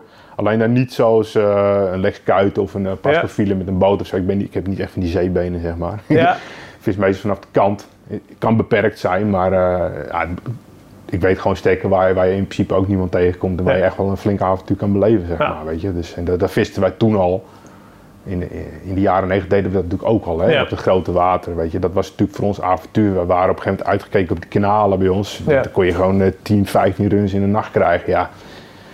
Tot de pontje of 16 hield het echt wel op. ja. Dus wij wilden op een gegeven moment natuurlijk ook zwaardere vis vangen. Grote, En, en dan werd je eigenlijk bijna gedwongen om naar het echt grote water te gaan. En dat, Ja. ja. dat ligt natuurlijk langs Lelystad, het ligt aan het IJsselmeer. Dus ja, dan kwam je daar terecht. ja automatisch. Ja, En, en ehm, we hebben het dan gehad over hoe jij die visserij nu eh, beoefent. Als je het over het struinen hebt, is dat dan eh, eigenlijk het hele jaar door? Heb je bepaalde periodes waarin je zegt van nou, dan start ik op die manier.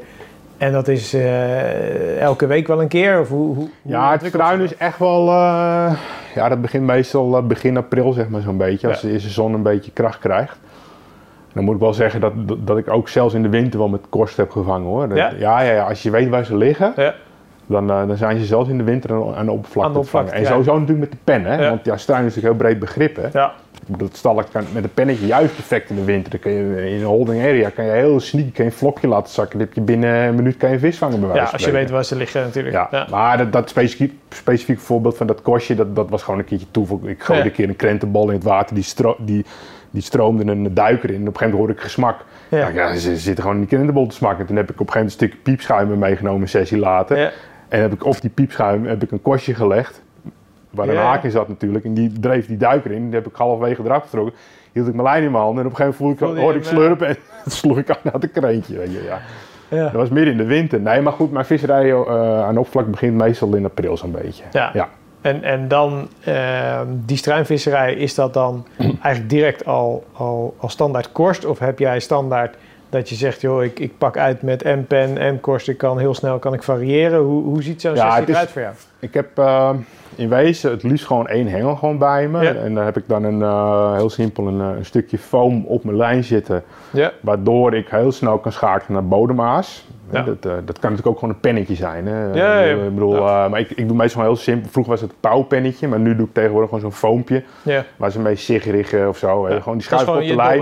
Ja, die kan je heel snel heen en weer schuiven. En die klemt gewoon op je lijn. Dus die kan je op een meter diep zetten, op een halve meter. En, en met, met brokvis heb je daar helemaal geen last van, van dat foompje. Je Ja, moet gewoon even wat verder weg. Ja. En, en sterker nog, je kan, eh, als het wat donkerder wordt, dan, dan kun je zo'n foompje even iets dichterbij schuiven. Als dat beweegt, weet je, wat dat slurpen, sla je gewoon aan. Dus mijn Ja. sla je gaat in de lucht, maar... Dus gewoon gaan, proberen. Weet je wel. Nee, maar dus ik kan heel snel schakelen, maar ik wil ook wel, eh, ook wel gewoon een penhengel bij me hebben hoor. Ja. Dus ik heb gewoon twee hengeltjes bij me, gewoon licht materiaal en dan, eh, dan heb ik gewoon een, een echt penhengel bij me en een, en een brokhengel. En, en als je begint bij die, eh, misschien is dat materiaal wel een mooi uitgangspunt om te starten. Je zegt lichte hengel, wat voor testcurve hebben we het dan over? Wat vis je? Ik heb, die, eh, ik heb eh, een, een armleitstok van 2 en een kwart, Nee. lips. Ja. Dat is een hengel die gaat echt tot in, aan het kurk gaat die krom zeg Ja. maar. Die is vrij dikwandig, die kan echt wat hebben. En vis je lang? Is dat nog 12, 13 voet? Of? Ja, 12. Oké. Ja.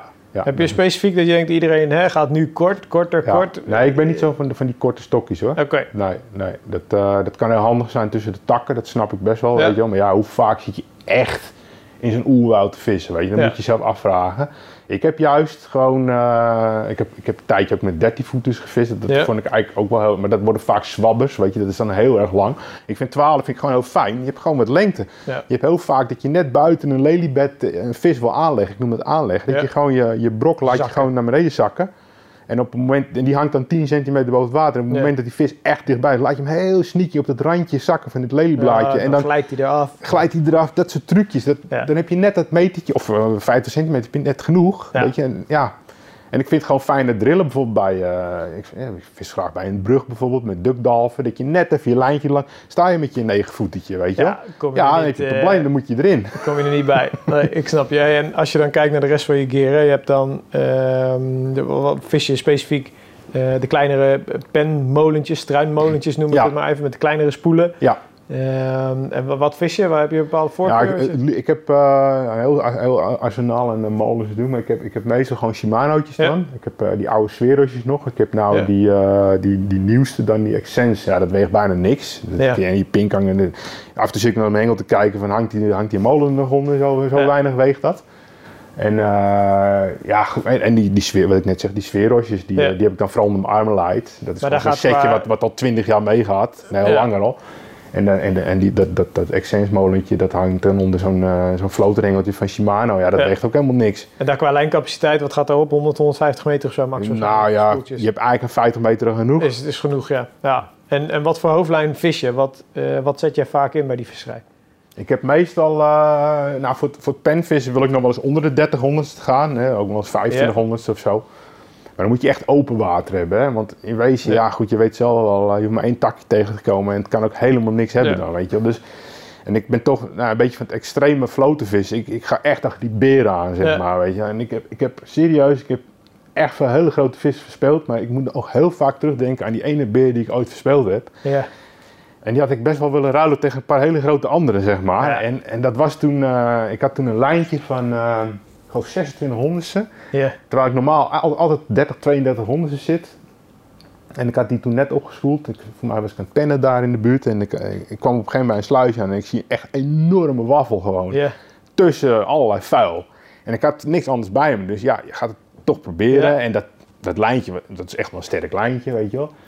Dat dacht ik toen in ieder geval. En, eh, en ik laat die, die brok zakken eigenlijk recht in die toeter. Het was meteen raak. Ja.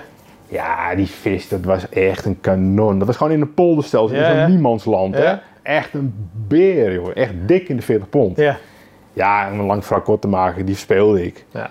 En dat zat ook trouwens in dat woord gewoon dat boek. Heb ik dat stukje in een anekdote beschreven. Ik was daar zo verschrikkelijk ziek van. Ja. En toen heb ik gewoon gezworen, echt nooit meer om de 30 gewoon. Ja. Weet je wel, dat, dat is gewoon...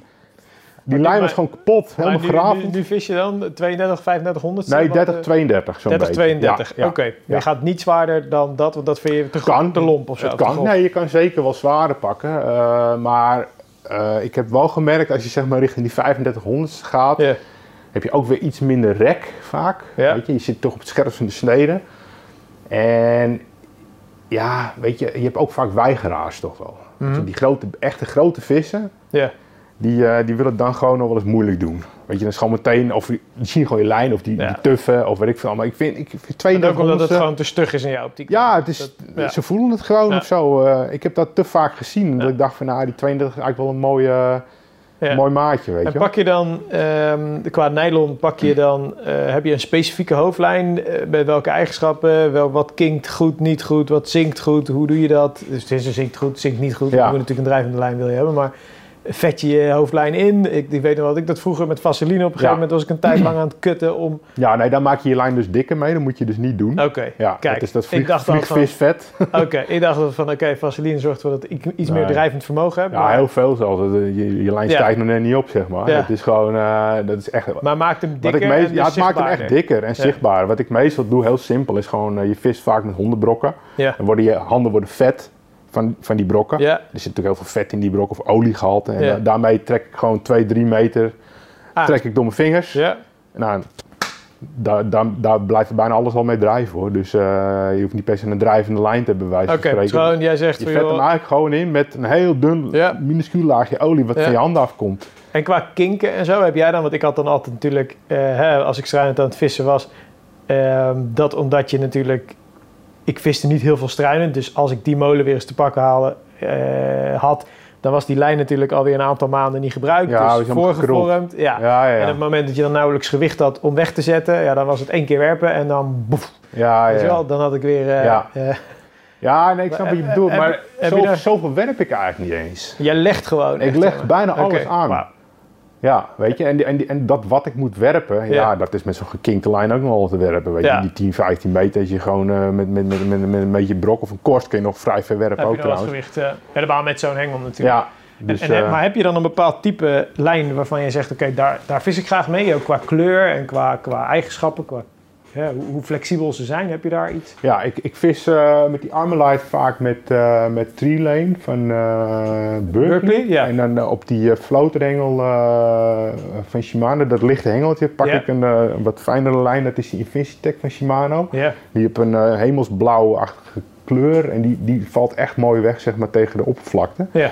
En die ben ik, daar vis ik nu sinds een, nou, een half jaar mee. Die Ja. ben ik- was een beetje een testfase ook natuurlijk. Voor mij was het een nieuwe lijn. En ik moet zeggen dat die wel goed bevalt. Weet je, het is wel een sterke lijn. Ik Ja. vis wel op mijn status wel bijna altijd Shimano lijn. Ja. Op vlak zat ik altijd met, eh met, met Tree-lane van, van Berkeley. Berkeley. Ja. Maar eh, nee, Christian Slow van Shimano. Want Ja. ik vis sinds kort dan ook voor Shimano. Dus Ja. lijkt weer een reclamepraatje. Maar het is gewoon zo, dat, dat soort dingen neem je gewoon mee. Ja. Je gaat dat testen en doen. En het, het bevalt me prima, dat lijntje. Het is, een- het is een mooie, ja, een mooie lijn. Een, eh, gewoon soepel. soepele lijn. En En- sterk.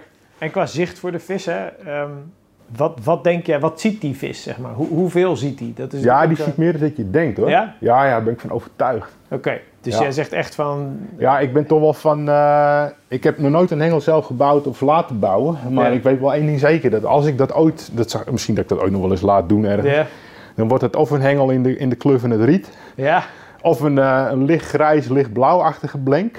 Dat ziet er natuurlijk niet uit. Maar puur van onderaf bekeken. ja, weet je, je ziet heel vaak zie je, zie je de mooiste struinstokken. Weet je, die worden dan verkocht als penhengels of struinhengels. Die zijn Ja. dan blinkend zwart. Ja. Met chrome ogen. ja. Eh, Jaren geleden kwam eens iemand bij mij die liet dat zo vol trots zien. En ik zei daar, het was niet eens gekscherend. Ik zei, Ja, ik zou hem zo niet laten bouwen. Maar hij was al gebouwd, want hij Ja. liet me wel trots zien.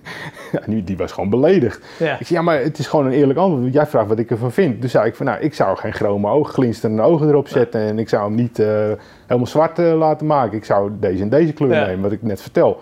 Ik zeg, en sowieso, eh, ik vind je, je molen ook nog heel erg glimmend die eronder hangt. Dus eh, nee, dan gaat, bij mij zou het er nu Maar worden. qua bij mij moet alles daar, camouflage daar zijn. besteed je gewoon echt... En is Ja. dat ook, gaat dat eh, zover dat dat ook ja, je kleding is? Is, dat, is dat het hele plaatje? Ja, nou, het hangt een beetje vanaf waar ik vis. Ja. In de stad maakt het denk ik niet zo heel veel uit. Ehm, nee, dat, sterker nog, ik vis ook veel in steden. Dat- dat- Ja. Zoals je weet, Amsterdam. Dat, nee, ik denk dat daar niet zoveel uitmaakt. Maar ik zit natuurlijk ook veel in poldergebied of, eh, of verlaten eh, Ja. putjes. Weet ik veel allemaal waar ik dan heen tijger. eh, Ja, ja. ja, dat vind ik wel heel belangrijk dat je toch wel echt een eh, camouflage shirt aan hebt. En dat je er gewoon echt wel verdekt opgesteld bent. Ik zou nou net niet mijn gezicht Nee, ik schilderen. Nou ja, vooral die glinsters, denk ik. Het is gewoon, die visserij is zoveel visueler dan... Ja, de ene karp is de andere niet, Ja. weet je wel. Kijk, in die polderstelsels, en dan hebben ze echt... Dat, ja, ik weet niet hoeveel ze op graskarp gevist hebben, maar dan heb je van dat graskarpengedrag, die, die hebben je gewoon door. Ja, die weten het donders goed. Ze, ze weten donders goed. En in Amsterdam is het weer op andere manier hebben ze je gewoon weer door. Bijvoorbeeld loop je over een brug bijvoorbeeld, en dan op het moment dat je stilstaat, dan schrikken ze. Op het moment dat je blijft lopen, is er niks in de hand. Dus dan is het trucje om je aas aan te leggen, al lopend. Dan moet je wel doorlopen. Weet je dat soort dingetjes, weet je dat gedrag ga Ja, je dan herkennen. Hey, en en ehm, als jij, je geeft aan, hè, je vist dan vaak gewoon met een, eh, een brok of een korst. Heb je daar een bepaald type haken waarvan je zegt van dat vis ik graag in die combinaties? Ik vis eh, meestal met klauwhaakjes. Ja. Of semi-klauw. Dat, dat, dat zijn die... eh hoe heet die van Corda? Die White White, Gate Gates. ja. Ja. dat vind ik wel goede haakjes. Maatjes 6 en 8. Ja, En ehm, omdat ik toch wel heel graag mijn haak in het aas heb ook. ja, ehm, gebruik ik toch wat, het liefst wat grotere maatjes. Je ziet vaak bij veel flotenvissers dat ze heel klein gaan vissen qua haakmaat. ja, Eh, 8, soms 10 ja. omdat ze een klein brokje pakken met een elastiekje. En zo'n, ha- en zo'n brokje zinkt gewoon heel snel op een grotere haak. Dus dat, maar ook met de gedachte van nou, die vis die moet dat haakje natuurlijk niet voelen. ja. Maar op het moment dat jij je haak verstopt in je aas, dan maakt eigenlijk de grootte van die haak helemaal niks meer uit. Het is gewoon pakken, hangen, weet je. Je Ja. slaat gewoon meteen aan. ja. Eh, dus je hebt de mogelijkheid om een wat grotere haak te vissen. En ik vis natuurlijk in de maanden dat die bekken wat zachter zijn, weet je. Mhm. Vooral mei, juni, juli zijn gewoon... En nou ja, augustus, september, Ja. daarop volgend ook. Dat is gewoon de hele periode dat je vist. Zijn de, zijn de bekken gewoon zachter. Het water is warmer. Ja, als je zelf een uur in bad hebt gezeten, dan weet je zelf van die oude mannetjeshanden. ja. Dat is toch anders dan eh, koud water. En, dus ik gebruik daar eh, eh, liever een, een, een, een, wat grotere haak met een wijde bocht. Ja. Je hebt gewoon meer kans dat je daardoor raak slaat. En als je raak slaat, sla je bijna altijd in de bovenbek. Is wat anders dan in, de- in de, Ja, met haak je bijna altijd vis in, in de onderlip, zeg ja, maar. maar dat komt doordat die slaande Omdat je beweging- slaat, het is Ja. een slaande beweging. Weet je? Vroeger was het ook met aardappel zo en zo. Altijd grote haken, grote wijde bocht. Je Ja. slaat gewoon in die bovenbek en daar zit gewoon veel week vlees. Ja. Dus je wil die haak diep erin hebben. En je wil ook niet dat die gaat snijden, zeg maar, weet je. Daar, je die die grote haken zijn wat dikdradiger. En daar is het toch een, een, een andere manier van haken dan onderin. Mhm. Vice versa, andersom gezien, zeg maar, eh, met statisch vissen gebruik ik juist heel graag een heel klein haakje. Ja. Met een lange her, weet je. Op het moment dat die vis dan Ja. die haak die kantelbeweging maakt, dat die zich volledig vult, die haakbocht, in, In het hoekje van ja. de onderbek. Ja. En dan heb je vaak een tang nodig om hem eruit te halen bij zo. Dus het is bij mij een beetje andersom. En ik zie dus bij anderen weer dat ze met, dus met statisch vissen Kleine- hele groot, nee, grote, grote haken, haken gebruiken en en met, haken met bij de bewijs lijn. van andersom. Ja. Ja. En heb je dan, als je kijkt naar je aas, hè, ehm, zet je bewust op momenten korsten en bewust op momenten eh, brokken in? Eh, of is dat een Dat soort kan. gevoel of zo wat je... Ja, dat kan. zie je dat? Maar dat, eh, dat is ook een kwestie van, want ik, ik steek zeg maar echt tijd in. Als ik echt Ja. een, een target heb of een bepaald water, daar wil ik dan echt weken aan besteden. Ja. Nou ja, bijvoorbeeld in de grote steden, in bepaalde buurten, er wordt veel brood gevoerd. Ja. Eh, dan wil gewoon een kost gewoon heel goed werken, nog steeds. Weet je wel? Dat, dat, Ja. dat zijn, dus, zijn ze gewoon gewend om mee te pakken. Alhoewel, er zit dan ook weer eh verschil in, bijvoorbeeld met dag en avond of nacht. Want ik wil ook Ja. nog eens in de nacht struinen. Hè? Ja. Kijk, eh, ja, in, in de grote steden willen ze overdag wel eens gewoon ja, qua dressuur gewoon niks doen. Ja. Weet je, dan zijn ze gewoon bangig of, of ze liggen verstopt onder een brug, whatever. En dan gooi je brood en dan is geen reactie. Totdat je wacht tot de schemer of hè, de Ja, nacht aanbreekt. Voelen ze zich veilig en dan... Gooi dan eens een brood erin. Nou, Ja. dan weet je, dat is net de Efteling af en toe. Dat is ongelooflijk. Dat is echt een verschil letterlijk van dag en nacht. Weet je? Ehm, nou, bepaalde wateren eh, doen brokken het gewoon weer beter. Eh, Maar je, dat is gewoon een stukje ervaring en simpelweg proberen ja, wat het doet. Heb je een voorkeur? Vis je liever met een korst of liever met een brok? Nou, voorkeur gaat uit naar korst, omdat je dan eigenlijk Ja. nooit, je slaat bijna nooit mis. Ja. Het is gewoon, dat is gewoon eh, ja, die vis die pakt het en het zit, die haak zit geheid gewoon in, in zijn bek en dat is gewoon lekker aanslaan, zeg zit, maar. zit die haak bij jou in jouw korstmontage, zit die echt in je korst gevouwen als het ware? Of is Ja. die- Oké. Ik pak dus een je- korstje, dat steek ik de punt in, Ja. ik draai hem door en ik trek hem weer terug. Ja, En ik knijp hem een beetje aan, zeg maar. Zodat hij Ja. een klein beetje onder de oppervlakte blijft hangen. En that's it. En is jouw Gebruik punt, geen elastiekjes. jouw punt is dan wel vrij als nee, het zit in de korst. zit er echt in? Ja, ik doop hem eventjes aan, hè. Dus Ja. eh, dat natte korst, zeg maar. Ja, ja, dus je, je slaat hem er wel doorheen als Ja, maar dat, dat, dat, dat sla je dwars doorheen. Maar dat is ook met, met, met brokjes hoor. Je kan een brok op een bepaalde manier behandelen. Ja, Dat ze ook sompig worden. ja, En dan, eh, dan laat ik wel net, net een klein puntje, soms erbuiten, want het is, is niet eens vaak nodig, maar Nee. net dat, dat, dat het buitenste puntje, wel, of het punt van de haak net buiten die brok steekt, dat je dat in ieder geval hebt. ja. Maar Maar die je- brokken vis jij ook op die haak? Som, ja, ik weet bepaald. Je hebt eh, van Beneful heb je een, eh, een zachte brok. Dat is voor oude honden is dat. Dus die is aangepast aan het kou van oude honden. Als je die dan ook nog eventjes in het water legt, en eventjes een paar uur laat, laat weken, dan worden het echt van die sompige brokken, zeg maar. maar wel nog met drijfvermogen. Met drijfvermogen. Ja, en eh, nou, dan prik je zo je haak erin. Ja. En dat, dat, dat is eigenlijk wel het summum hoor. Dat- Ja. Dus dat, dat je en met brokken vist en met zo'n brokje ertussen. Ja. Ja, dat is gewoon... eh, En die kan je dus ook nog met wat kracht wegzetten of zo. Weet je hoe Ja, vaak ik wel niet heb gehad dat ik dacht, ah, dit is hem, dit is hem, dit is hem. En dan, vop, en dan flopte weer die, die korst eraf. Of Ja. haar, maar dat, Nou, als je echt als je heel hard moet gooien, moet je inderdaad een, een lijn hebben die niet kinkt. En dan moet je een flinke Ja. korst erop zetten. En dan kun je echt wel, wel 20 meter Ja. werpen, zeg maar, weet je wel. En anders dan eh, ga je natuurlijk over naar dat eh f- eh, floaten ja. fishing. met, Gebruik je eh, die wel eens? Die, die, die wigglers zijn dat toch? Ja, die wigglers, Ja, eh, wigglers, heel weinig. wigglers. Heel weinig. Alleen maar in uitzonderlijke situaties. Als Dat het is- moet om een keer op afstand Ja, te vissen. dat is liever niet. Ja. Nee. Dus- Maar ik moet wel zeggen, ik ben helemaal geen voorstander van eh korst of brokken ver wegwerpen. Ja. Want het- het- je slaat echt vaak mis hoor dan. Ja. Dat is ook mijn ervaring. Gewoon eh, boven de 20 meter als je hem daar krijgt. Want je ziet ook wel dat ze dan met PVA-zakjes, Ja. dus brokjes erin, dan kun je ver werpen. Ja. Ja, dat is net met vroeger op de bodem, weet je. Dan flikker je een aardappeltje erin. En dan met zo'n al- aluminium folietje. En dan lag je aardappel op 30 of 50 meter afstand. En dan kreeg je beet. En dan ging dat folietje omhoog. Ja, Ja, hoe vaak sloeg je wel niet mis? dat is veel Dat is precies hetzelfde. Maar dat is dan simpelweg omdat die lijn zoveel rek heeft en er is zoveel ruimte voor die vis. Dat Ja, en het is net hoe die aankomt zwemmen, weet je. dat dat veel lastiger is. Sla jij, je zegt dat net eigenlijk al, sla je eigenlijk direct op het moment dat een vis dus die, eh, die, die korst of die brok opslurpt? Oké, Ja. dus geen wachtmoment. Ik sla er liever geen- mis, nog eens een keertje bij dan wijze van spreken.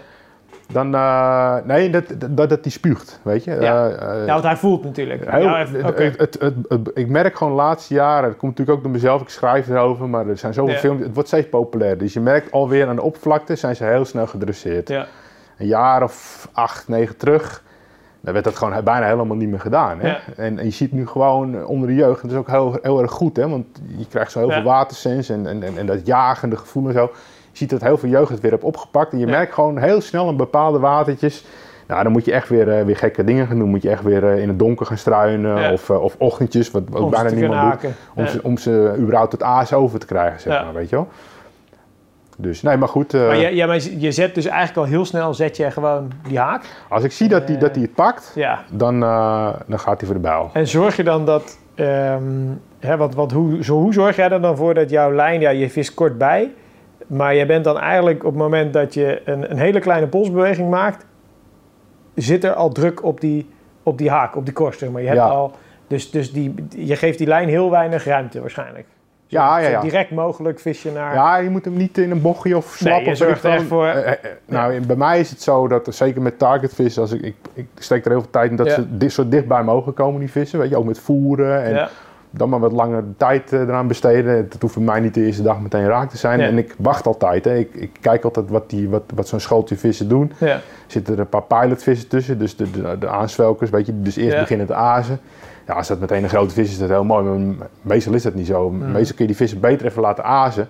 Daarom kom ik ook heel vaak thuis zonder vis, weet je. Het is gewoon wachten totdat die grote vis gaat azen. Ja. En dan de tweede, derde keer, dan, eh, dan kan je toeslaan, zeg maar. Maar dan nog merk je heel vaak dat ze het gewoon door hebben. Dus het is gewoon, ja. eigenlijk op het moment dat, dat die kans er is, moet je gewoon direct meppen. Direct slaan. Ja, Ik heb ook wel eens gehad, dat, was, dat is mijn tweede grootste eh, brokvis. ja. Dat is de politieputvis. Dat staat ook beschreven in het boek. Ik, eh, Deel 1 ik- of 2? Deel 1. Deel 2. Deel 2. Deel Oké. 2, ja. Ja. Eh, die vis die, eh, ja, die, heb ik heel, die heb ik goed geobserveerd. En die eerste keer sloeg ik hem mis, puur omdat hij zo verschrikkelijk snel spuugde. Ja. En toen had ik voor mijn gevoel al het Snel. gevoel dat ik snel sloeg. Ja. Ja. Dan dacht ik van, hoe ga ik dat nou aanpakken? Joh? Op het moment dat hij... Nou, hij- hij pakte wat brokken toen. Ja. Hij ging toen dus mee, dat was pas de de tweede of derde keer dat ik er was, ging hij mee met de rest azen. En ik zag hem iedere keer spugen. Ook brokken zonder haak. Ik zag hem iedere keer uitspugen. Dat hij niet, hij vertrouwde het gewoon Ja, niet. Het was een vis van, eh, van bijna 48 pond. Hè? Dus het echt, een- echt een oude, oude vis met veel ervaring. Werd ook vaak gevangen in dat watertje. Echt een beruchte target van, van, eh, van Zuid-Holland, zeg maar. En op een gegeven moment toen, eindelijk was daar het moment van met tijgeren en doen dat hij, Ja. dat hij het pakte. Maar ja, ik sloeg al vrij snel en nog sloeg ik een gat in de lucht. Ik dacht van, hoe, hoe krijgt hij het voor me? Hij pakte Ja, ja. het, ik weet het zeker, weet je wel. Maar toch... eh, En toen ben ik, eh, toen dacht ik, het gaat me geen, ik, als hij het nog een keer pakt, moet ik hem echt hebben, want dit wordt echt een uitdaging. Toen dacht ik van, ik ga een beetje dat, dat nabootsen, weet je, met klei, heb je wel eens kleiduif geschoten of niet? Nee, heb het wel gezien, maar... Nou ja, even stom voor, maar Ja. je, je schiet voor de duif uit. ja, Dus die duif komt, en je, je richt je geweer niet op die duif, maar je richt hem ongeveer die- een meter Ja, daarnaast, waar die aan, in die baan gaat die vliegen, Ja. zeg maar. Dus je schiet en die duif vliegt erin. Ja, ik weet niet of, ik- of het een goed voorbeeld is, maar bij mij was het op het moment dat hij die neiging kreeg om hem te gaan pakken, toen hing het. uitstulpen van de bek, Ja. ging ik slaan. Want dan wist ik zeker. Dat, dat hij even een fractie van een seconde die haak in die bek heeft gehad. Dus dan krijgt hij niet de kans om te spugen. ja, Want hij, ik heb, ik heb zelf een vis die zo snel spuugt. Het was echt pakken, poef, ja. meteen. Dus ik dacht, ik, ik sla op het moment dat hij die neiging heeft om te gaan zuigen. En toen had ik hem echt nipt in het voorlipje zo. ja. Nou, zo heb ik Toen, hem eh, gevangen. Maar dat was een hele toestand. Ja, dat geloof ik. Dat Ja. geloof ik. Hey, en en ehm, jij geeft al aan, hè, je eh, voert dan. Voer je dus ook heel bewust aan de oppervlakte een aantal keer. Om gewoon te observeren en te kijken welke vissen Ja. komen en ze vertrouwen te geven. Ja, als ik een target heb wel, ja. Ja. ja. En, en voeren betekent dan gewoon letterlijk een hand broodkorsten. Wat Nee, brood, dat of- is, eh, ik ben, dat is een beetje, wat dat betreft zit ik een beetje met, vol met Ja. tegenstellingen misschien. Maar je moet het wel even relativeren naar de visserij zelf. ja. Ik ben met statisch vissen ben ik juist altijd heel, heel voorzichtig met voeren. ja, Dat hebben we eens eerder over gehad met KWO Ja. en zo. Weet je, je kan het er niet meer uithalen. Wat erin ligt, dat haal je, ja, je mag blij zijn dat er dan een paar meerkoeten aankomen die het wegvreten. Ja. Maar vooral in het voorjaar overvoer je je stekken echt sneller dan dat je Ja. denkt. Onder de 10 graden, funest. ja, Laat het emmetje thuis, weet je. Kom met een, eh met een satébakje, maximaal. Ja, echt. Nee, En, en, en, dan, en dan nog moet je blij zijn dat er niet tien anderen met zijn cd-bakje rechts en Ja. links, want dan ligt er alsnog weer te veel. Maar je ziet Ja. iedereen in het voorjaar, ze zijn allemaal, staan klaar om te voeren, allemaal Ja. emmers. Ja jongens, een water is van, van maart tot, tot, tot mei ligt het dood, bij wijze van spreken. Nou, met oppervlaktevis is het mooie dat bijna niemand aan de oppervlakte voert. Mhm. En je zit altijd op de goede diepte natuurlijk. ja. Weet je, dus het, eh, eh, maar wat daar heel, heel noodzakelijk is, is dat het, ehm, die vis moet ermee geconfronteerd worden. Het moet overal heen drijven. En Ja. dat doet het ook. Als jij eh, brokken voert, en dat gaat bij mij echt met 20 kilo, hè? Ja? Ja, echt Zo. zo'n zak vol bonzo. Ik flikker het erin op verschillende stekken. Ik loop meestal met drie, vier emmers dan zo'n water rond. Ja. En dat mogen best wel grote stelsels zijn of, of een put. Het drijft overal heen. Ja. Je ziet het zich helemaal verspreiden. Er is niemand anders die, die daar op dat moment dat doet. Ja. En je wil niet weten eh, wat voor effect dat heeft. Ik doe dat meestal s'avonds, zodat, het- eh, zodat eh, dat je zo min mogelijk last hebt van watervogels. Maar je ziet dan ook als je dan een uur gaat observeren, dat ook ratten ervan vreten. Ja. Weet je, ja, de- en ook meerkoet in het donker dat ook weer ruiken. Dus er wordt heel, heel veel ook wel weer weggevreten. Maar er, er blijft altijd genoeg liggen. Maar is dat dan omdat je dan nog erop gaat vissen? Of dit is puur ter voorbereiding ook? Voorbereiding. Dus, en is dat dan... eh, ja, er is geen gouden regel, dat snap ik. Maar is het dan dat je, dat je twee keer zo voert? Of voer je één keer ga je Hangt er vanaf eh, hoe snel het gaat. Ik, eh, ik heb een keer een, een, een target gehad op, op de vaart bij ons. Ja. Ja, die trof ik op een gegeven moment in, in, in, in een stuk kanaal. Had ik, had ik hem helemaal nooit verwacht, maar die bleef daar gewoon maar hangen. Na de paai ook, meestal zijn ze zo vertrokken. En ja, ik liep er tegenaan. Echt zo'n sinaasappel tussen de mandarijnen. Echt een kas van een schub, weet je wel. Ja. Maar ja, die, die, die, dat was, die was zo verschrikkelijk lastig.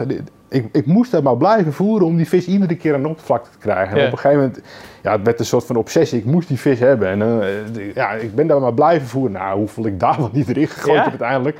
Ja, uiteindelijk lag het half bestand te happen, geloof ik. Maar dat Ja. waren allemaal knolletjes. En hij was, die vis was echt de grootste. En ik heb daar weken voor moeten vissen. Iedere keer weer. Ja. En maar die had ook een bepaalde manier van azen. En dan kwam die ineens en dan, eh, dan roste hij er doorheen. En dan nam hij zo 10, 20 brokken mee. En dan, en dan was hij weer weg. Dan was hij weer een half uur weg. En, dan, en je wist nooit waar die boven kwam. En zo was dat een hele lastige klant. Maar daar ben ik echt Ja. weken mee bezig geweest. Maar ja, met andere targets kan het binnen een paar dagen gebeuren Kan het zijn. Ja. Ja. Maar, maar dan is het eh, dus wel dat je heel bewust ervoor kiest om zo'n wateroppervlak eigenlijk gewoon één groot vreedfestijn te maken. Het liefst wel, ja. Dat is gewoon jouw, je hebt dan zoiets van, joh, ik creëer dan die voedselheid die af en toe. Onder water ook, die creëer je gewoon Ja. de oppervlakte. Ja, het is werkelijk ongelooflijk. Vooral in de zomer natuurlijk, wat, wat karpers weg kunnen Ja. vreten met z'n allen. En dan in combinatie met zwanen, meerkoeten, Ja, ja, eenden, dan- noem maar op. Want ook vooral zwanen. Je wil niet weten wat die beesten wegvreten. Dat dan is 20 kilo is, is... dat is zo weg. ja. Ik heb een keer gehad dat ik, dat ik inderdaad gewoon eh, 20 kilo voerde. En dan ging ik naar huis en dan eh, ging ik de volgende ochtend eens kijken wat er nou nog lag. Weg. En, en dat waren brokken die serieus gewoon eh, bijna 24 24 uur dus, Ja, eh, dreven. serieus, Dus eh, het is niet dat ze nee. gezonken waren of zo. En, en heb je dan, als je zo'n water aanvliegt, hè, heb jij hele specifieke plekken waar je dan bewust voert? Zitten daar bepaalde omstandigheden waar je altijd naar kijkt? Of, of pak je eigenlijk gewoon breed, zeg maar? Je, zegt al, het, het, het drijft overal naartoe. Ja. Ehm, Nou, ik ga meestal eerst ga ik kijken dus waar zo'n vis zich het liefst voor ophoudt. Ja. En ik, kijk, je hebt natuurlijk het, eh, bij mij het targetvis aan de oppervlakte. Ja. Maar je hebt natuurlijk, ik doe natuurlijk ook wel gewoon het, noem, het, het, met oppervlakte die gewoon met de banaan, ja. tomaten. Dat is natuurlijk Ja. ook hartstikke leuk, weet je. Gewoon gaan met die bananen. Ja, dat, dat, is natuurlijk eigenlijk het allerleukste, weet je. Laten we eerlijk wezen. Maar ja, we hebben nu natuurlijk allemaal, eh, ja, heb je natuurlijk wel eens een target in je leven. Of eh, weet je, bij mij is dat een ieder jaar is het wel één grote vis. Ja. En dat wil echt niet zeggen dat ik, die- dat ik ieder jaar een hele grote vis in de oppervlakte vang hoor. Ik bedoel, het ene jaar lukt het wel en het andere jaar Mhm. lukt het niet. Dus dit jaar lukt helemaal niks. Kijk, nee, nee, nee, maar in ieder geval, eh, nou ja, ik, ik ga het eerst observeren. ja. En dan eh, informatie inwinnen. Een beetje net als gewoon het statisch vissen, weet je wel. Ja. Maar dan aan de oppervlakte. En dan eh, kom ik er uiteindelijk wel achter waar die vissen graag ophoudt. En dat Ja. is heel vaak, is het toch ergens anders dan waar dan de tentjes bijvoorbeeld allemaal staan, weet je wel. Ah, ja. Weet je, je ziet ze overdag, hutje mutje, zitten ze naar een of ander eilandje te vissen. ja. En dan blijkt die vis gewoon een of ander holletje ergens in een, in een rot, onogelijk rotslootje te hebben. En dan ligt die vis gewoon, weet je. Ja. En daar daar vist helemaal niemand. Nee, omdat het Dat vaak is- niet, niet omdat ze- aantrekkelijk nee, is. er wil helemaal niemand zitten Nee. met zijn tent. Je kan er niet komen. Ja. En dan zo'n stuk water of zo'n stelseltje wil ik dan nog aardig aanvoeren. Ja. Ja. En, en dan, eh, hè, je, je geeft natuurlijk aan, ik, ik observeer. Ehm, is het vaak zo dat je die vis ziet hangen eh, op verschillende plekken als je kijkt naar de tijden op een dag? Ik bedoel, je komt natuurlijk s'avonds misschien aan om te observeren, je start met voeren. eh, anticipeer je dan al op waar je de volgende ochtend, als je wil gaan, de vis verwacht? Hoe, hoe zie je dat? Is Ja. die- zie je daar echt een patroon in? Van, joh, Ja, eh, ja, ja, ik zie wel patroontjes en ik zie echt wel voorkeuren waar ze hangen, zeg maar, weet je. Vooral overdag dan. Dus morgens zijn ze vaak wel echt aan het aasen, weet je. Dan, eh, dan, is het, ja, dan is het vaak wel echt wel weer een beetje zoeken. Maar dan is het, het is aan de oppervlakte, vooral tussen plompbladeren, is het gewoon heel simpel. Waar de grootste bult ontstaan, bij wijze van spreken, het meeste tumult is vaak toch wel de grootste vis. Ja. Weet je, ga, loop daar- kijk gewoon eventjes wat je ziet. ja. Je hebt ook hele, natuurlijk hele voorzichtige vissen, maar meestal is het toch wel, ja, als ik, weet je, als zo'n grote vis tussen de planten begeeft, is het voor Ja, zo'n vis is het natuurlijk heel moeilijk om zich eh, onopvallend dat- eh, dat op, schuil te houden. Je? En vooral in de ochtend gaan ze vaak los en dan, eh, dan, dan zie je ze wel, wel aardig azen. Maar je ziet vaak wel patronen inderdaad. Ik, eh, wat ik net zeg, die, die politieputvis bijvoorbeeld, die, eh, die lag heel graag in zijn uppie. En dan kwam ik pas de tweede of derde keer achter. Eh, onder, je, had, je had gele plomp, Ja. dat, dat zijn met die gele bloemetjes. Ja. En dan had je, heb je witte lelies, zeg maar. Ja, de, Ja, en er was één leliebed, Ja, ongeveer, ja, dat kunnen kunnen de luisteraar niet zien, ongeveer net zo groot als deze kamer. Nou, dat zal het zijn, eh vijf keer vijf. Er was één, eh, één leliebedje, dat was gewoon de witte lelie. Dat was zijn huis. Daar kwam ik achterop, daar lag hij heel graag. En dan die plompen, er lagen her en der gewoon wat, eh, wat karpers verspreid. Daar kwam die wel, maar dat, dat had hij heel vaak irritatie met de rest van die karpers, Ja. een beetje concurrentie. ja. En dan trok hij weer gauw naar dat witte leliebedje en dan ging hij daar een soort van rust houden of zo. En dan- ja. maar uiteindelijk heb ik hem dus daar weten te verleiden. Door daar wat, wat brokjes iedere keer rond te strooien. En dan, ja, Ja. op die manier, weet je wel. Dus ja. En, merk je dan dat je met dat, dat bekijken van die routes en dat lokaliseren, krijg je de vis ook omhoog door het voeren? Ja. Dus dat, Ja, absoluut. Dus ja. dat is ook altijd zoiets hè, dat ik dan wel eens vroeger ehm, aan het zoeken was, zoeken, zoeken. En dan zag ik ze niet. En dan, ja, oké, waar ga ik dan mijn kosten, waar begin ik dan met voeren? En eh, andere, ja, je houdt het niet voor mogelijk waar ze soms vandaan komen. ja.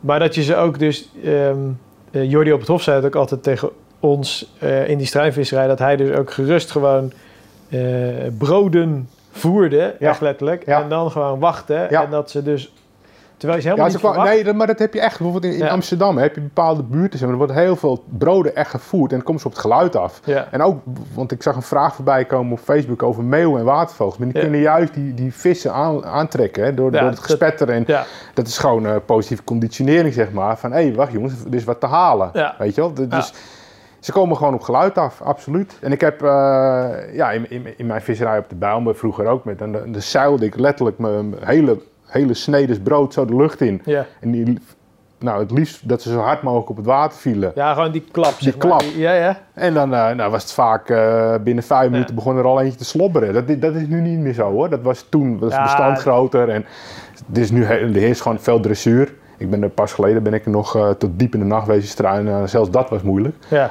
Zat ik achter ook wel weer een hele grote aan die ik daar ontdekte. Maar ja, Taai. goed. Taai. Daar. Ja, er, dat- wordt, er wordt gewoon veel meer gevist. Nou, meer concurrentie. Ja. Dat, dat selectief dan ook echt vissen op een bepaalde vis uit die groep. Hè? Ehm, je gaf het net al aan, ik, ik hou dan eh korst of brok, zei je, net boven het wateroppervlak. En daarmee ben je echt aan het sturen dan, denk ik, toch? Ja. Totdat je een bepaalde vis ziet Dus bij mij de coördinaten die moeten samenvallen, zeg maar. en dan drop je. En dan eh, Ja, schiet ik. oké. en, en is dat dan ehm, eh, ook dat je het aasgedrag van die ene vis beoordeelt op... oké, ja, nu hè, eh, proeft, spuugt hij, is hij een beetje aan het kijken, is hij aan het zoeken... Ja. Eh, her- dat herken je ook heel Ja, het is heel gaaf, joh. Eigenlijk zou, zouden we het allemaal eh, wat vaker moeten Ja. doen op oppervlaktevissen. Want je kan zoveel leren van die vissen. Ja. Dat is, ja, de ene is de andere niet. Je hebt irritante karpers. Ja, Weet je, je hebt gewoon je hebt echt ettenbakken, zeg maar. In, Ja, ja. zo'n in zo'n in zo'n groepje, die, die jagen de boel altijd maar op.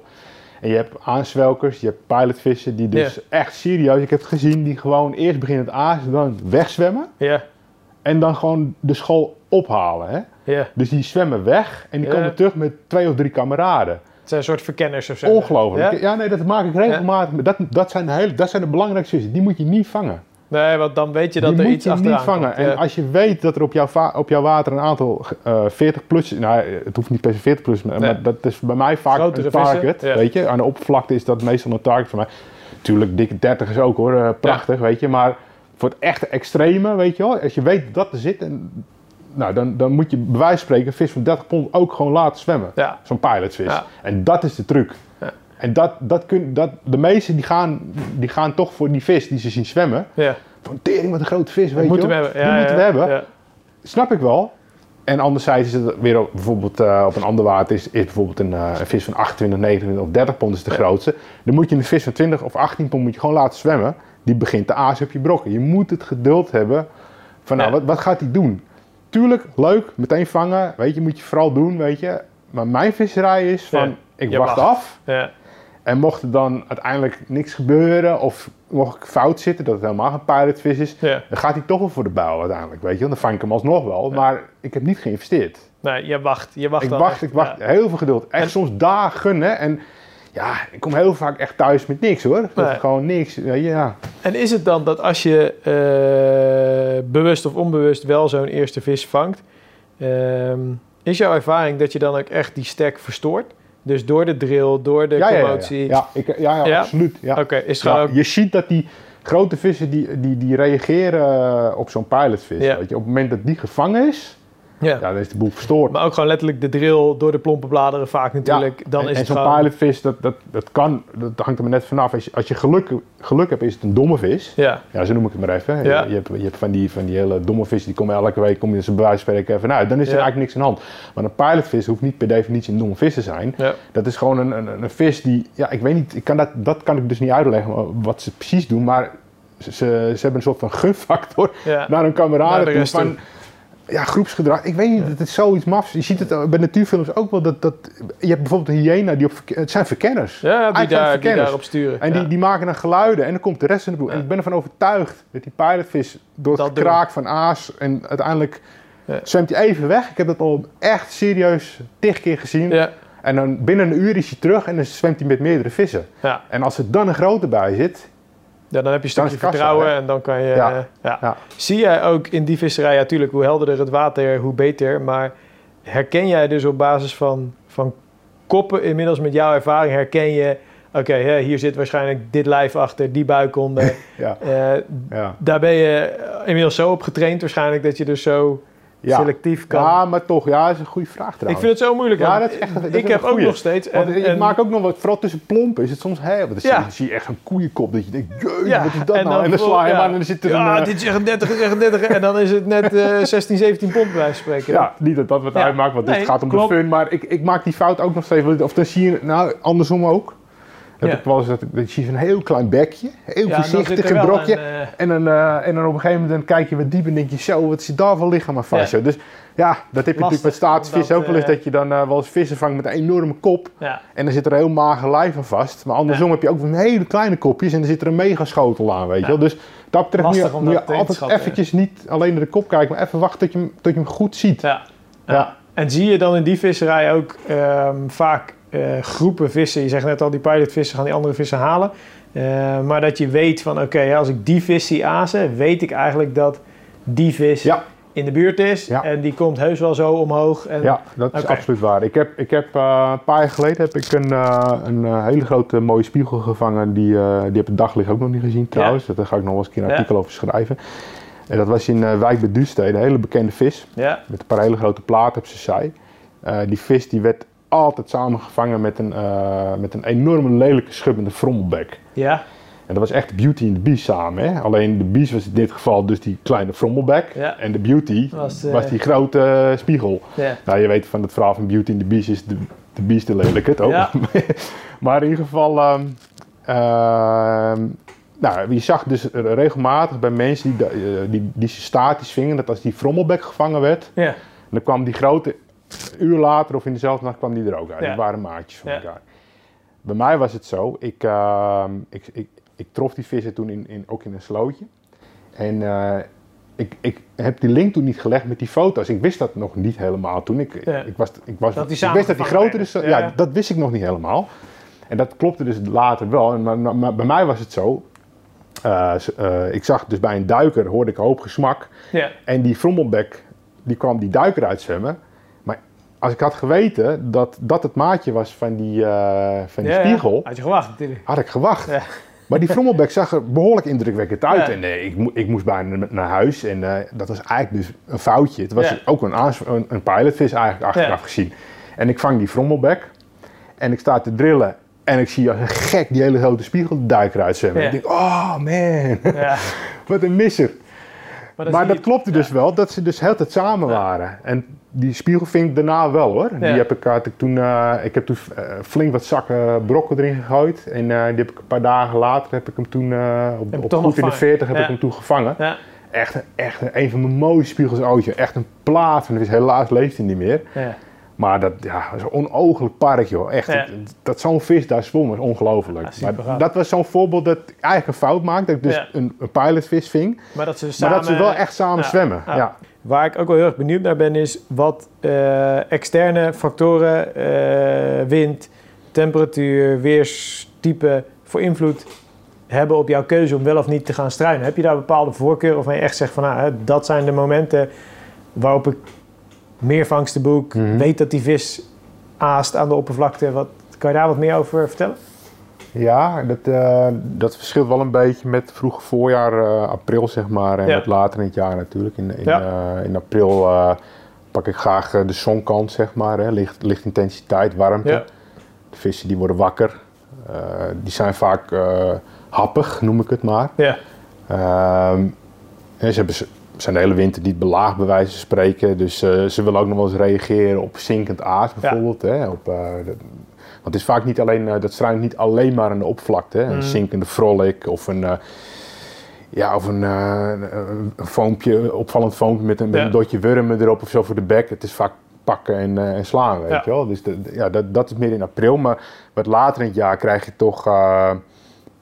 ja, krijg je meer vegetatie.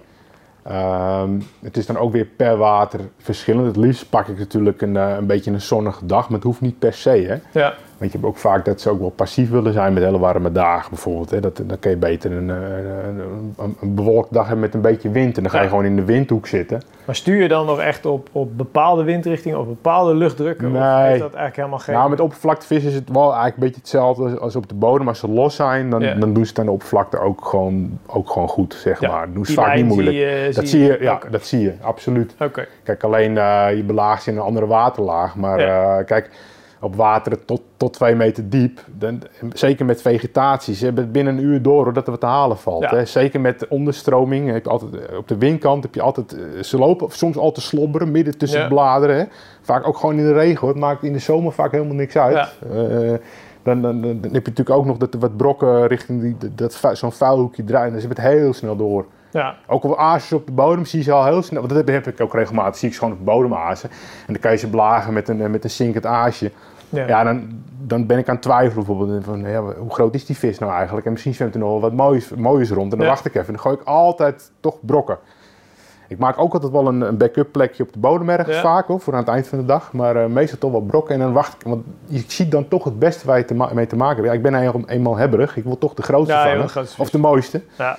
En dan, ehm, ja, dan, eh, dan is het kwestie van weer wachten. En, eh, maar ze zijn toch vaak met een beetje wind. Ja. Weet je, en als de luchtdruk een beetje laag is en zo. En als, eh, nou ja, als je vijvervissen actief zijn, dat soort. eh, Die overeenkomsten weet je, ja, dat, dat soort trucjes. Of als, ze- als ze goed gevangen is die nachten voor door de maatjes van je. Zijn, nou, Ja. ga maar. Want dat is vaak zijn ze toch wel ook aan de Ook echt los. Ja. Ja. Nou ja, en in je gear is dan, ehm, want het is heel visueel. Ik denk dat jij veel werkt met polariserende zonnebrillen. Eh, Ja. heb je daar nog bepaalde voorkeuren dat je zegt van joh, ik gebruik graag deze vorm, dit type, dit, dit kleur glas. eh, Eh, ik heb eigenlijk altijd wel gewoon die bruinige glazen. Eh, Ja. ik, ik heb ze van allerlei merken gehad. Eh, ja, ik, zit, ik vis nu voor Shimano. Heb je Ja. logischerwijs een, een Shimano bril. Die had, had, ik daarvoor trouwens ook hoor. Dat zijn, dat zijn vrij goede brillen. ja, gaan wel een paar jaar mee. Die kunnen ook wel tegen een stootje. Maar ja, je hebt ook goedkopere Polaroids. Ik heb wel gemerkt dat ja, je laat ze één keer vallen. En dat, dan zijn ze ook wel vaak stuk. Hè? Dus Ja. dat is dan... Maar ik heb ook, een, eh, ook zo'n skibrilletje. Ja, die heb ik al eh 15 jaar. Maar dat was... Nou, die, nee, uit gulden tijd nog. Moet je nagaan. Die was toen 100 gulden, Ja. zo'n brilletje. ja, Ja, dan zie je wel dat zo'n ding echt jaren meegaan. Ja, maar dan en dat, dus- dat, dat dat glas ook harder is, weet je wel. Dat, ja, en dan polariserend. Bruin vind je fijn, zeg maar, om dat- bruin is toch wel eh, de basis. Ja, favoriet. Ja, Oké. ja. En ik zie je heel vaak in die fotografie ook gewoon met pet. Ja. Ook bewust gewoon. Ja, ja. ja, dat is gewoon puur omdat je dan eh, toch, toch meer ziet door je, door je bril. ja, Of je handen voor je ogen. Maar ja, je in je handen heb je je, je hengel ja. en handbrokken. Ja. nee, maar eh, dat petje is gewoon wel... eh, het is niet noodzakelijk, maar het is en tegen de zon... maar en dat je beter, eh, beter in het water kan kijken. Omdat je toch minder licht van bovenaf hebt. Zijn die paar extraatjes Ja. die je op die manier... eh, Ja, je hebt, je hebt creëert. nu tegenwoordig wel, eh, nou ja, die, die Shimano beeld die ik nu gebruik, die heb een, een donkere rand bovenin. Dan heb je eigenlijk geen pet nodig. ja. Dan merk ik wel dat je dan alsnog zonder pet, maar ik heb nou eenmaal graag een pet op met vissen. Ja. Dat is gewoon, eh, ja, is gewoon ba- basis. zit erin. Ja, Hey, en ehm, gear, hè? eh, hengels hebben we. Eh, wat heb je bij een kleine struin onthaakmatje? Ja, Eh, weeg je die? Ja, die vissen weeg je waarschijnlijk als je... niet allemaal meer hoor. Nee, maar dus je hebt een, een schaaltje bij je. Ik heb, ik heb nog een oude eh, Salter van Samsung, heet hun, eh, ja, Samsung heet dat merk. Ja, En die gaat, dat is wel lach trouwens, die, die gaat tot, tot 25 kilo. ja. En ik ving in 2018 ving ik een vis. Ja, ik had gewoon een, eh, eigenlijk een, eh, een, een grotere weegschaal nodig. Ja. eh, ving ik aan de oppervlakte. ja, ja. En, eh, Nederlandse nou, vis. in Nederlandse vis, ja. ja. Ja. En eh, nou, die was uiteindelijk was hij, eh, was echt, echt net geen 50 pond. Ja. Maar eh, ik heb dus wel een maatje moeten bellen. Van, want ja, ja ik moest hem zo terugdraaien Ja, ja, ja. met zak en al, weet je. Want je moet dat ding dan terug. Kijk, je kan ook eh digitaal lezen, dan een weeg je je matje en haal je dat er uiteindelijk af. Deze draai je dan terug, zeg maar. Hè.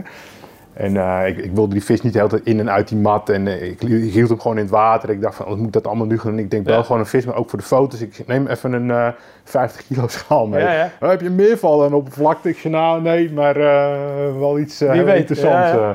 nou, uiteindelijk was hij eh 49,5. Maar ja, ik kocht dat uncietje ooit. En dan denk je, nou, die, heb ik- die heb ik Ja. nooit nodig. Weet je, is tot zover. Maar eh Daar was hij. uiteindelijk wel. Ah, dus, dus, dus compact struimmatje, schaaltje. Je hebt een klein vistasje waarschijnlijk. Ja, eh, En that's it. ja. Gewoon lekker mobiel. Ik heb een, eh, een rugtas. Ja, Eh, daarin zit, zit mijn fotoapparatuur. ja. Die neemt eigenlijk het meeste, meeste ruimte nog in beslag. Statief en ik heb best wel een dikke lens en zo, weet je. Dus ja, dus ik heb niet eens zo'n heel klein struiktasje bij me. Je ziet vaak hebben ze een heel compacte Ja, ja. ding. Ik heb best Ja, wel gewoon best een redelijke rugzak. Ja. Eh, en eh, nou, dan heb ik een bakje met wat spulletjes en wat haakjes. En, eh, en, en een zakje brood erin. En daarnaast heb ik nog een emmer met brokken vaak bij me. Ja. Gewoon een goed gevulde emmer.